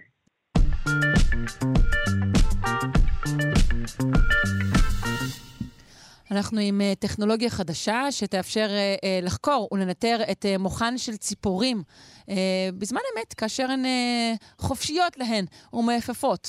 נפנה לדוקטור דוקטור שי ברלין, הפקולטה, מהפקולטה לרפואה על שם רפפורט במחלקה למדעי המוח בטכניון. בוקר טוב. בוקר טוב. יש טכנולוגיה שמאפשרת לחקור מוח של בעלי חיים חופשיים, אבל לא מוח של ציפורים, נכון? נכון, נכון. אנחנו בדיוק uh, עובדים על זה קשות בשביל להגיע לשלב הזה. זאת אומרת, הטכנולוגיה הזאת, uh, uh, זה נקרא מיניסקופ, או uh, מיקרוסקופ מזערי קטן, שכיום uh, עושים פה שימוש נרחב בהרבה סוגי חיות, uh, אבל בעיקר uh, חולדות ועכברים. Uh, מהו בעצם המיניסקופ הזה, הטלסקופ הקטן? זה, זה... ה- כן. מה, איך אנחנו, איך אנחנו עוקבים אחרי החיות? אז אולי לפני שאני אענה על השאלה, אני אסביר איך בגדול אנחנו היום בדרך כלל עושים את המבחנים האלה. אנחנו בעצם משתמשים במיקרוסקופים מאוד גדולים, מאוד חזקים, עם עדשות שיכולות, ואורכי גל שיכולים לחדור מאוד מאוד עמוק, להסתכל על פעילות המוח, אבל כל זה נעשה כאשר החיה בדרך כלל היא בעצם מונחת מתחת למיקרוסקופ, והחיה הזאת לא יכולה בעצם להסתובב במיקרוסקופ ששוקל כמה מאות קילוגרמים. המיניסקופ בעצם לוקח את כל המיקרוסקופ הגדול הזה ומזער אותו למשהו מאוד מאוד מאוד קטן, ממש בגודל של, של כמה סנטימטרים בודדים, אתם יכולים לדמיין את זה, זה בגודל של איזה קוביית לגו כזאת, שאת הדבר הזה אפשר בעצם למקם על, על ראשן של חיות קטנות, כגון עכבר, חולדה, ובמקרה שלנו ציפורים, ובעצם מה שזה מאפשר, זה מאפשר לחיה להתהלך חופשי במרחב, ובעצם אנחנו יכולים ככה להסתכל על ה... לבחון את ההתנהגות שלה ואת פעילות המוח, בזמן שהיא עושה פעילות חופשית לחלוטין. כלומר, בעצם מחוברת אליה זו יחידה, זה... כן? נכון, ממש ככה. Okay. שמים לו מין כובע קטן כזה, שבעצם הוא יכול לצלם ישירות את הפעילות המוחית של החיות. אז רגע, מה הם, אני חשבתי שמחדירים אליהם מעין נגיפים. זה לא נכון. נכון, זה נכון מאוד. מכיוון שתאים, עכשיו, אז כל זה טכנולוגיה של צלם את התאים, אבל התאים עצמם, בזמן שהם פועלים, תאי המוח, תאי הצב, אין איזשהו סיגנל שאפשר לראות, אלא אם כן אנחנו מתמירים אותם ב... באמצעות נגיפים, בשביל להחדיר להם איזשהו די אן איי שאנחנו מהנדסים במעבדה, שיתבטא באותם תאים ובעצם ייתן איזשהו סמן. אנחנו מאוד אוהבים סמנים אופטיים, כלומר דברים שפולטים פוטונים, צבע, כי את זה אפשר לדגום בצורה מאוד מאוד מהימנה, וזה בעצם מה שהחיבור בין לפתח נגיפים שידביקו את התאים, שהתאים עכשיו יהיו צבועים באיזשהו צבע, שנוכל אחר כך לדגום את זה ולדמות את זה בעזרת המיקרוסקופ. כלומר, זה מה שעושים הנגיפים הללו, הם בעצם עוזרים לנו לראות את, ה, את הפעילות המוחית, הם, הם עושים עוד משהו לחיה, או שזה כל מה שהם עושים? לא, ממש ככה, אנחנו משתמשים בנגיפים מאוד מאוד בטוחים, לא אימונוגנים, הם מאוד לא מסוכנים, שבעצם כל מה שעשינו זה, הוצאנו את כל הבפנוכו של הנגיף, זרקנו את זה, ואנחנו mm-hmm. שמנו בתוכו רק מקטעים שאנחנו רוצים שיתבטאו. הנגיפים האלה לא יכולים, בגלל שהוצאנו להם את כל המידע הנגיפי של עצמם, הם לא יכולים להתרבות, לא יכולים לעשות נזק רב, ובעצם הם מהווים רק כלי אה, העברה של מידע. זה, זהו, זה כלי שכבר אה, משתמשים בו ב- בריגול אה, בין מדינתי, כי בעצם אפשר גם להחדיר אליי אולי נגיפים כאלו, ואז לשגר אותי לארץ אויב, ואז לקרוא את המידע. אני אפילו לא אדע שאני מרגלת. זה רק חומר למחשבה, דוקטור ברלין, אני רק זורקת לך פה משהו, כי נראה לי שאתה פשוט יכול לקחת את הענף שלך ממש רחוק. עקרונית כן, יש, אנחנו עוסקים גם בענף צידי שנקרא אופטוגנטיקה, כלומר אנחנו יכולים להחדיר לתאים איזה שהם חלבונים, שלהבדיל מסמנים צבעוניים, החלבונים האלה מגיבים לאור, אבל הם מגיבים לאור בזה שהם בעצם יכולים לגרום לתא לעשות מה שאתה אומר לו. אז בפועל אנחנו יכולים בעזרת פולסים של אור לשלוט בתאים, כלומר במרכאות אם נקפוץ קדימה, לשלוט במוח. בקטנה, בקטנה. אוקיי.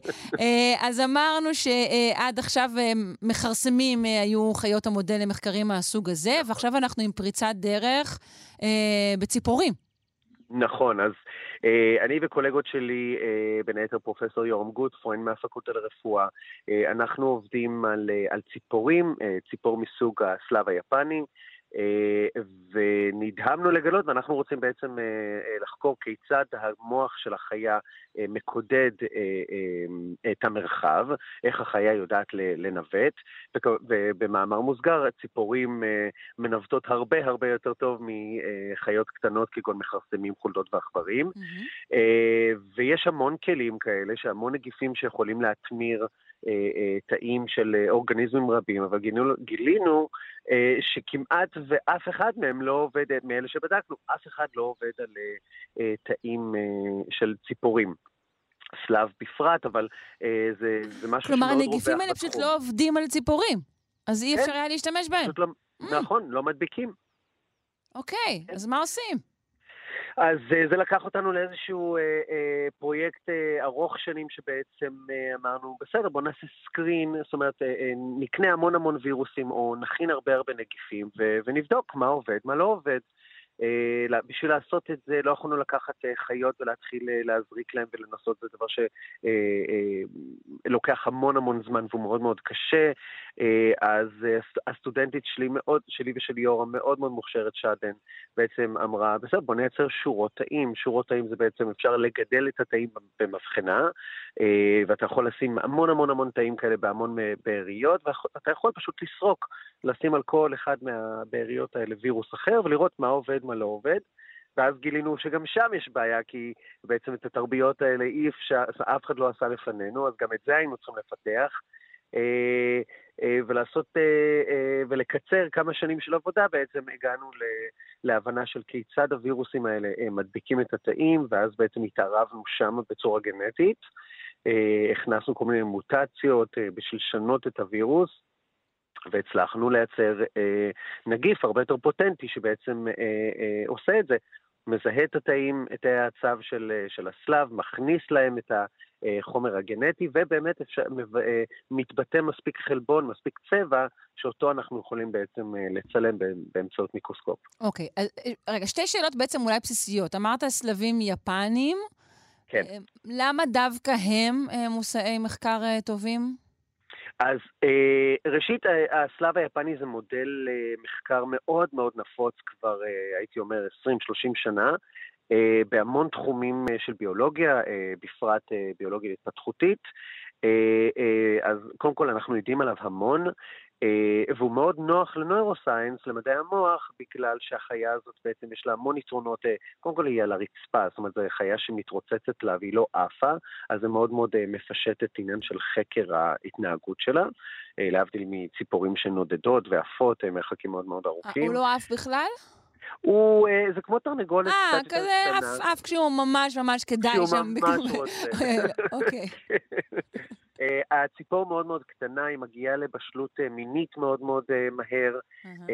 הנקבות מטילות ביצה ביום, ואנחנו בעצם משתמשים בביצים בשביל להפיק עוברים. כלומר, זה כלי, זה מודל מחקר מאוד מאוד נוח, דורש מרחב איכלוס ואיכסון יותר קטן מחיות אחרות. הגישה הזו מעט מכשירית, אבל בסדר. זה נכון, אגב. זה אוף נוח, כמה מעט מקום הוא תופס, ואיך הוא לא אף לי, אוקיי. יש בזה מן הנכון, אבל הרבה פעמים אנחנו באמת ניגשים, א', באמת אם אנחנו רוצים לחקור איזשהו מודל, כי יש לו משהו מאוד מאוד ייחודי, והסלב, כמו שאמרתי, יש עליו המון המון מחקר, שנעשה שנים, הרבה לפנינו, אז יש לנו על הרבה מה להסתמך, אבל אם רוצים לקחת את זה מתחום אחד לתחום שני, מסתבר שיש קפיצה לא, או עבודה לא, לא קטנה בשביל להתאים את זה למדעי המוח, לדוגמה. כן. אז מה אנחנו מבקשים לראות כשאנחנו עוקבים כך אחר המוח של הסלב? אה, מה אנחנו מבקשים לראות? בעצם את הפעילות הנוירונלית, את הפעילות החשמלית של תאי העצב. תאי העצב בעצם מתקשרים אחד עם השני, בעזרת פולסים חשמליים שהם יודעים לייצר, אבל חשמל אנחנו לא יכולים לראות, אז אנחנו בעצם יכולים להתמיר אותם עם איזשהו גן שמבטא איזשהו חלבון ירקרק, כן. לדוגמה, והעוצמה של הפליטה של הצבע הירוק משתנה כתלות בפעילות החשמלית.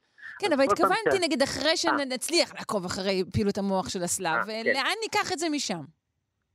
אז אנחנו יכולים להתחיל לשאול שאלות, קודם כל, הכי בסיסיות זה כיצד המוח שלהם מקודד מרחב. כלומר, איך התאים במוח אומרים לסלחיה, אני נמצאת כאן. Mm.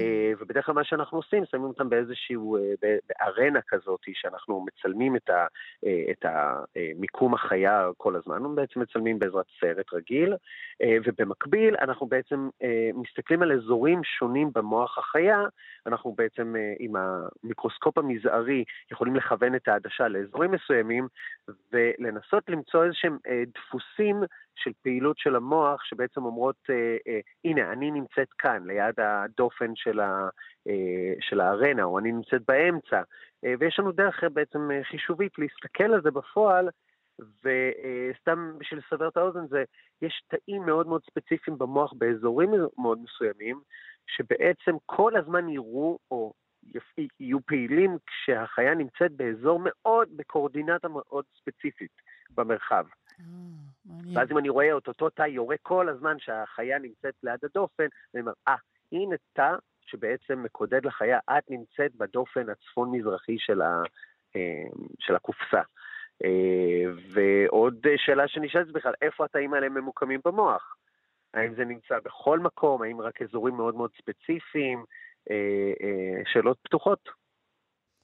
אוקיי, אז אנחנו בעצם עוסקים בעיקר בחקר של ניווט ותנועה, אבל הטכנולוגיה הזו היא יכולה לשמש לנו למחקר של כל מיני דברים במוח. בהחלט. אנחנו לא חייבים להכניס, ברגע שיש לנו בעצם את הכלי הזה, את הרכבת שיודעת להסיע את ה-די אן איי שאני הנדסתי במעבדה עד אותו תא שאני רוצה לחקור אותו, אפשר סוג הנושאים או סוג התוכן שאני שם בנגיפים יכול להיות כל דבר. אני יכול לבחון כלים אחרים שלא מדווחים לי על פעילות התא, אלא כלים שיכולים לשלוט בתא. אני יכול לשאול מה קורה אם אני מכבה את האזור הזה והזה במוח, מה קורה אם אני מפעיל אותו יתר על המידה, ועוד טיפולים גנטיים כמובן, אפשר... כל דבר שהמוח עושה בעצם אפשר להתחקות אחריו ולנסות ללמוד יותר על, על אותם גנים שאנחנו יכולים לשנות. מרתק. דוקטור שי ברלין, אני ממש ממש מודה לך על השיחה הזו. אתה מהפקולטה לרפואה, על שם רפפורט, במחלקה למדעי המוח שבטכניון. תודה. תודה רבה ובוקר טוב.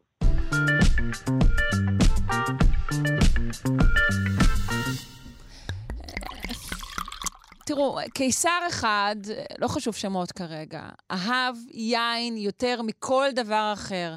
אה, כעת יקב עתיק ומפואר אה, שמעיד על העדפה הזו שלו, אה, נחשף בעתיקות ליד רומא. אני רוצה לפנות לדוקטור גיא שטיבל, מהחוג לארכיאולוגיה ותרבויות המזרח הקדום באוניברסיטת תל אביב, שיספר לנו אה, עוד על החשיפה הזו. שלום. בוקר טוב, אף פעם לא מוקדם לדבר על אלכוהול, מישהו שותה איפשהו בעולם, אני מניח. איפה באמת נחשף היקב הזה? אנחנו מדברים על עיבורי העיר הנצח רומא, במקום שנקרא וילה קוונטילי, על שם שני אחים שהקימו אותה. האמת שיש...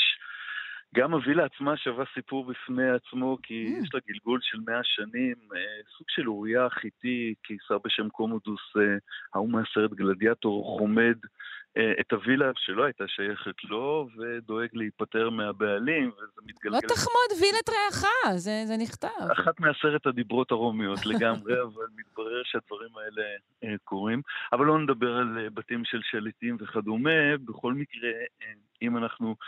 מגיעים uh, לגורדיאנוס או גורדיאן השלישי, הוא, הוא, הוא זה שבגינו בעצם אנחנו נפגשים מעל גלי האתר, כי בשנים האחרונות uh, התגלה בווילה באמת נפלאה, שהיא כבר מוכרת כמה מאות שנים, עם פסלים, ווילה ענקית, שהגודל שלה בעצם היה סוג של עיירה קטנה, זאת אומרת, זה סוג של מיני רומא כזו, היא נמצאת על הוויה אפיה, שזה הכביש הרומי הראשון, חמישה מייל ממרכז רומא, ממש על הדרך כולם רואים אותך. לוקיישן, לוקיישן, לוקיישן.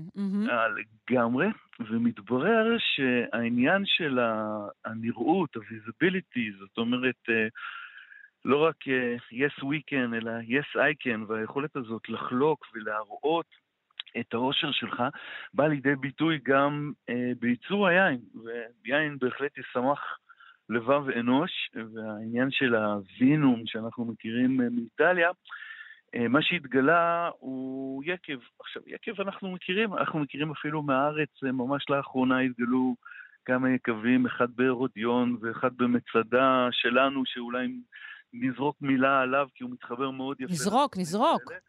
אה, הוא ממש מצוי ליד הארמון הצפוני, אז תגיעו, תגיעו למצדה ותגיעו לרודיון, תראו את המקומות הכל כך יפים האלה בגנים הלאומיים, ומה שבעצם מתברר זה שהיין שימש, או יותר נכון היקב שימש כסוג של תיאטרון. זאת אומרת, בנו אותו לא בצורה רק טכנית, זאת אומרת... בטון והיבטים כאלה ואחרים, אלא הפכו אותו לתיאטרון. וכמו שוויליאם שייקספיר היקר אמר, העולם כולו במה, זה ממש ככה. הפכו את היקב, קישטו אותו. אז במקום בטון חשוף, יש לנו פתאום שיש אדום, שהוא לא כל כך נוח ואפשר להחליק שעובדים בו בגיטות. ומתברר שהגיטות ייצרו תירוש, את זה אנחנו מכירים, אבל התירוש זרם בצינורות, ופיקה מתוך אה, אה, פתחים קטנים כאלה, והפך להיות סוג של מזרקה, מזרקה של יין. וזה כבר משהו שהוא באמת אה, חריג, וכבר הופך להיות אה, סוג של הצגה. אני לא יודעת אם זה טוב ליין, שהוא, שהוא עובר כמזרקה. אני חושב שכאורחת של המשתה לא היית צריכה לדאוג לאיכויות היין, זאת אומרת, זה באמת אה, הופך להיות מופע, פחות מאשר אה, היין עצמו. אני רק אזכיר שאת היין, לכל האיסטיניסטים שבינינו, את היין דרכו עם כפות רגליים ועמדו וכדומה. זאת אומרת... זה, זה כפות רגליים של, של, של בתולות, זה משהו טהור. יותר חושב על עבדים, אבל בסדר, אני אזרום, אני אזרום, תרתי משמע, אני אזרום עם הדימוי דימוי שלך. בסופו של דבר, מה שמתברר זה שהיקב עצמו ומחלי הצסה שלו, וכל ההליך הזה עם המזרקות והגיטות, היה מוקף אה, בחדרי הסבה. בדיוק חגגנו את פסח, והסבנו, כן, שתינו ארבע כוסות שאנחנו מסבים לצד שמאל, אז זה בעצם מה שאנחנו רואים שם.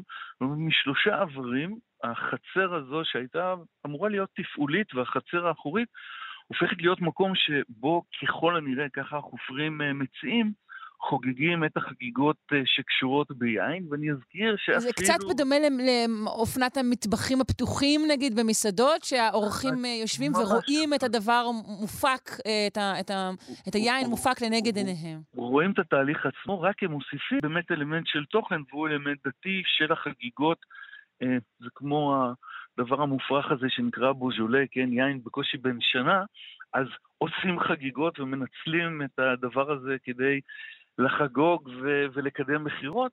פה, ואני מזכיר שבני בנימין, אמנם בחטיפה, אבל היו מוצאים סביב החגיגות, סביב סוף הבציר, היו יוצאים בני ישראל, כן, לפגוש פנויים ופנויות. זה, זה, זה היה המרחב, המרחב גם התרבותי. אז כאן מנצלים את זה לסוג של הצגה, ותחשבו על הסיטואציה הזאת שאתם אוכלים ושותים, תמיד אוכלים לפני ששותים, ושם למטה, כן, העבדים הם אלה שמכינים את הדברים, אבל הכל מקושט, ובשייש, שייש אדום, וריצוף שייש יפהפה שאנחנו קוראים לו אופוס סקטילה, וזה בעצם מראה גם את הסטטוס של החגים האלה, אבל לא פחות את הדרך שאפשר כל מקום, זה לא משנה כרגע אם זה החצר האחורית או מקום אחר, להפוך בעצם למקום שהוא מופע, לפרפורמנס, ובמובן הזה יש משהו באמת, באמת מיוחד, כי זה מראה גם את החשיבות מצד אחד של היין, אבל מצד שני את היכולת, במקרה הזה הרומית, אבל גם אצלנו בארץ, כל דבר להפוך לסוג של הצגה, ואנחנו ממש לאחרונה הבנו שיש לנו יקב גם במצדה, אני מדבר על אמצע מדבר יהודה, יש לנו יקב על פסגת מצדה, יש לנו קרם על פסגת מצדה, וזה מראה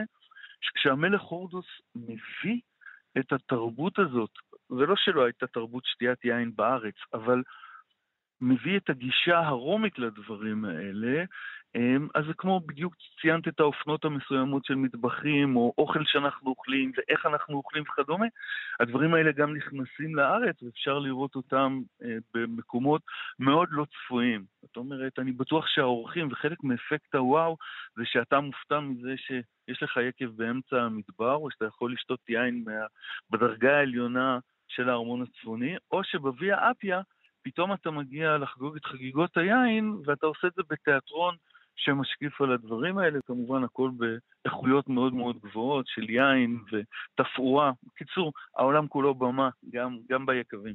אבל אני מניחה שכל היקבים האלו שבאמת הייתה בהם זו רעבה, זה באמת רק כשאנחנו מדברים על, מה נגיד, יקבי בוטיק שמגישים יין עם תאי מעט, ואני שואלת האם בכלל היו יקבים גדולים יותר בתקופה הזו? או שאלו האנשים ששתו, זה תמיד היה רק לקומץ של אנשים? לא, יין כולם שותים, זה הדבר הבאמת מופלא, אז קודם כל כן, יש יקבים הרבה יותר גדולים, ואת צדקת שדיבר פה על בוטיק, אבל זה בוטיק, את יודעת, שתו רוטשילד, אני מדבר ברמות האלה, זאת אומרת, היכולת של העשירים והנכונים, בין אם זה קיסרים או מלכים, לייצר את היין של עצמם, היה גם סוג של אמירה, אבל ההמון הרחב, כולם שותים, כמובן באיכויות שהולכות ויורדות, עד מה שנקרא פוסקה באיטלקית עד היום, שזה היין של העניים, היין של העבדים, גם הם היו זכאים לדבר הזה, וזה היין שבעצם היה סוג של חומץ, שהיו מוסיפים לו מים, לא משהו הכי מומלץ, אבל אם אין... כן, אם אין לחם... אם אין עוגות, יאכלו לחם נחות.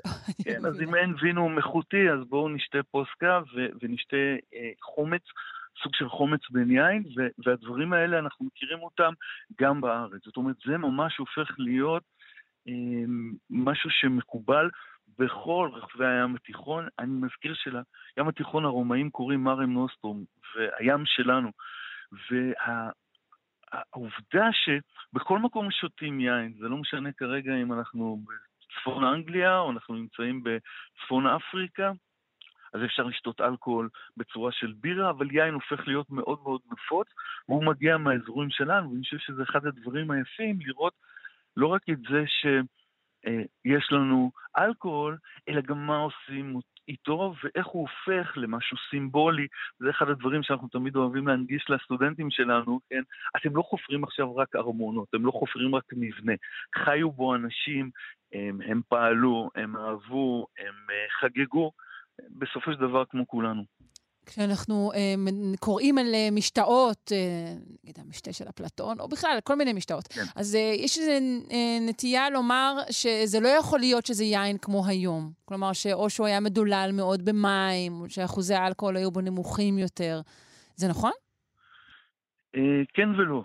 קודם כל זה תמיד תלוי בבעל או בעלת הבית. זאת אומרת, ביוון זה תמיד בעל הבית, ברומא גם, גם נשים, לשמחתנו, לקחו חלק בדברים, או לשמחתם לקחו חלק במשתאות, ויש סוג של דירוג. יש מקומות ששתו אלכוהול באחוזים יותר גבוהים.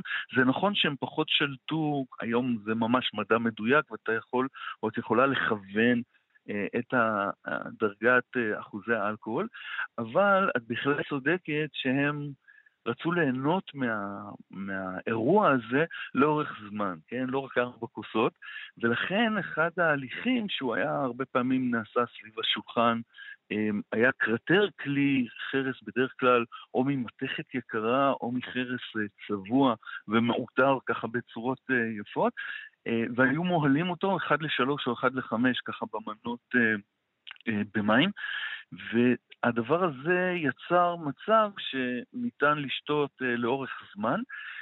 יין לא מהול היה שייך לאלים, יין מהול של בני האדם, כיוון שאם אתה שותה יותר מדי, אתה יכול, יכול לתקוף אותך שיגעון, וכבר פה אנחנו יכולים לראות את העולם המאוד פטריארכלי. פליניס הזקן למשל אמר, ושוב זה דעתו שלו, כן, שהסיבה היחידה לנשק לשפתי אישה זה כדי להריח אם היא שתתה אלכוהול.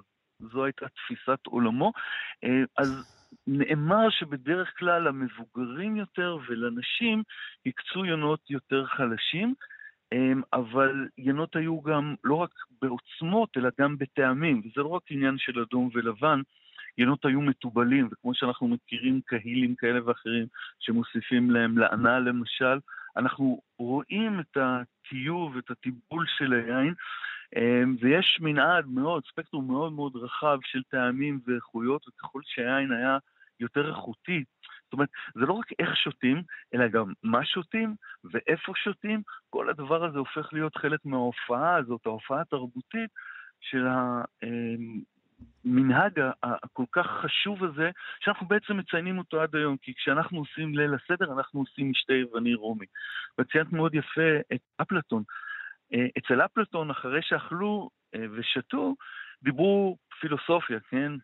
כתבו, יצרו דיאלוגים ש, שנשארו איתנו. פילוסופיה ואהבה. אז יש מקומות אחרים שפחות דיברו ועשו דברים אחרים, וזה בעצם הופך להיות העולם, כן? הדבר הזה, הבימה שסביבה המשפחה מתנהלת, השליטים מתנהלים, אפשר לעשות שם פוליטיקה, אפשר לעשות שם דברים אחרים, drink alcohol, make love not war, אפשר ללכת לכל מיני סיסמאות, אבל בעולמות האלה זה ממש הפך להיות חלק מהעניין, וגם בעולמות האלה, בין אם זה האיכות שלה הייתה גבוהה, או בין אם היא הייתה נמוכה, וזה חדר בעצם לכל בית, כמו שאנחנו רואים עד היום. טוב, נשאר עם הדמיון הזה שלנו, שרועים בחדרי ההסבה, סביב מזרקת היין, בחצרו של גורדיאן השלישי, ביקב, החד... ביקב שנחשף ממש עכשיו בווילה קווינטילי שבפאטה אירומה.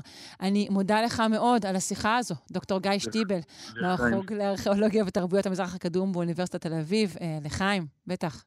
להשתמע, שרון, ביי ביי.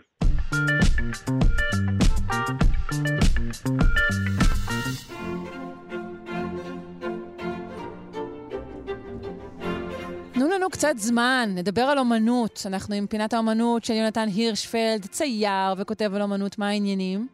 בוקר טוב שרון, העניינים מצוינים. בוקר אור. האם הציורים בהם נדון כבר מצויים אה, בקבוצת הפייסבוק כאן שלושה שיודעים?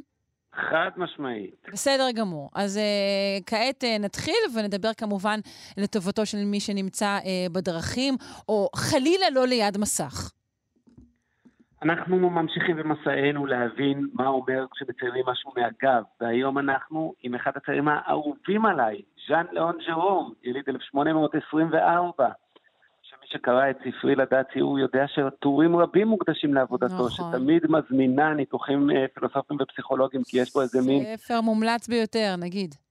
כן, יש פה, בז'רום יש איזה מין מאפיין כזה שהוא נראה כמו דוד שמרן, מצייר ריאליסטי כזה ונושאים שמרניים, אבל בעצם הוא תמיד ערמומי ומתוחכם ועסוק בפוליטיקה, בפילוסופיה, בסקס. ובאמת, היום אנחנו נראה שז'רום חושב על הגב ככלי שבאמצעותו יכול לדון בתשוקה. למה?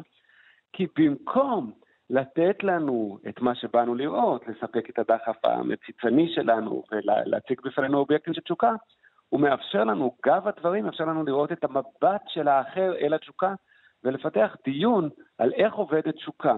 ובחרתי שלושה ציורים של ז'רום שעסוקים בנושא הזה. הראשון הוא דוד ובת שבע. אנחנו רואים אנחנו... אותה מהגב, אבל דוד לא רואה או... אותה מהגב, הוא רואה אותה מקדימה.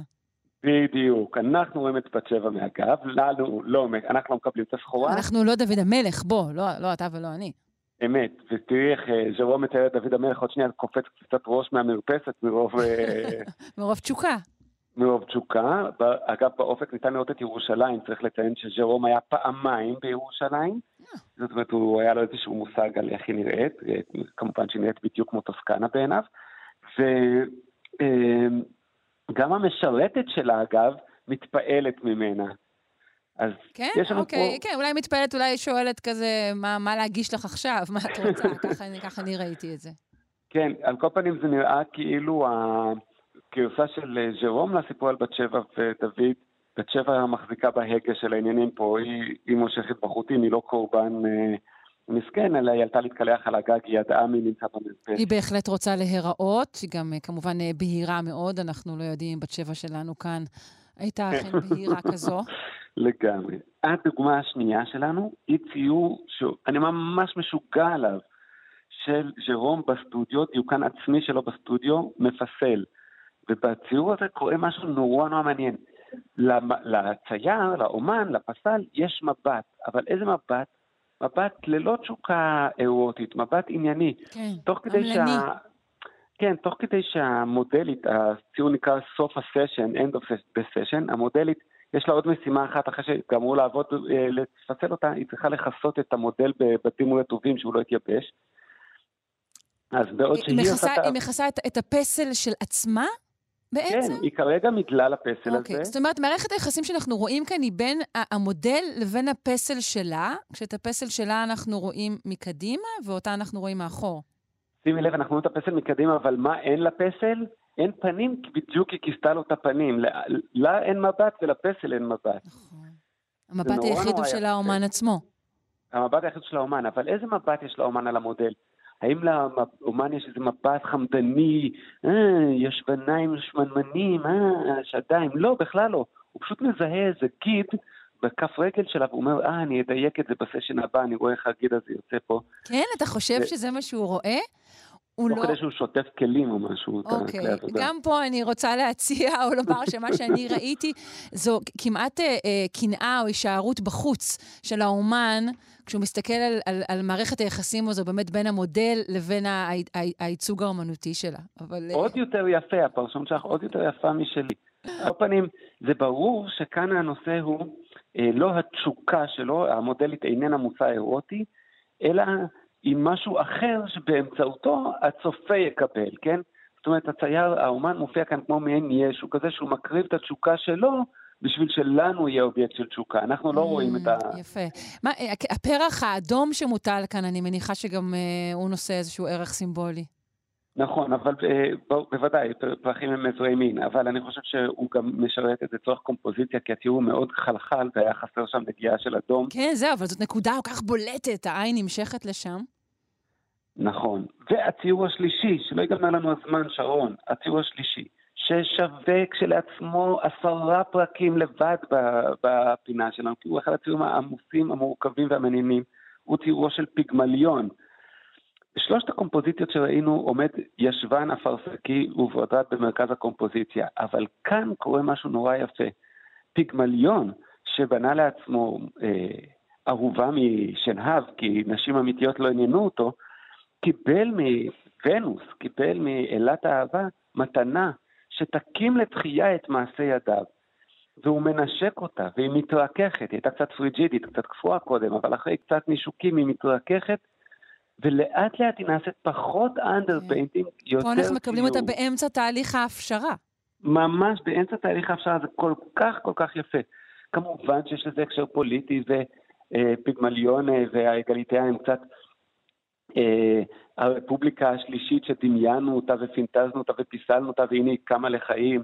ומה הם שני רוצה... הראשים הזוועתיים הזועקים בימין הציור? הם של התיאטרון, הטרגדיה והקומדיה. Mm. אבל אני רוצה להגיד את הדבר העמוק ביותר שניתן להגיד על הציור הזה. שרום מלמד אותנו שאנחנו בודים את מושאי האהבה שלנו, את מושאי התשוקה שלנו מליבנו. אנחנו מפברקים אותם. כמו שגיא דמיינה את אורנוס, כמו שהיפיפייה שמנשקת את הצפרדע הופכת אותו לנסיך, או זאת שנקלעת ליפה והחיה מנשקת אותו והופכת אותו לנסיך, וכמו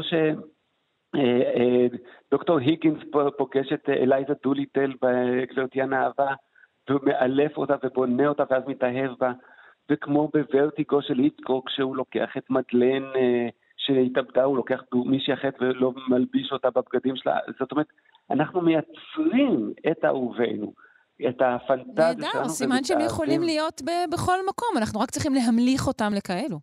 לגמרי.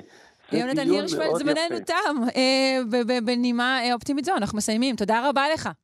My pleasure. עוד פינה נהדרת, להתראות. עד כאן שלושה שיודעים להיום, ערכה אלכס לויקר, הפיק טל ניסן, על הביצוע הטכני דימה קרנצוב, אה, אני שרון קנטור, המשך האזנה נעימה. אתן מאזינות ואתם מאזינים לכאן הסקטים. כאן הסקטים, הפודקאסטים של תאגיד השידור הישראלי.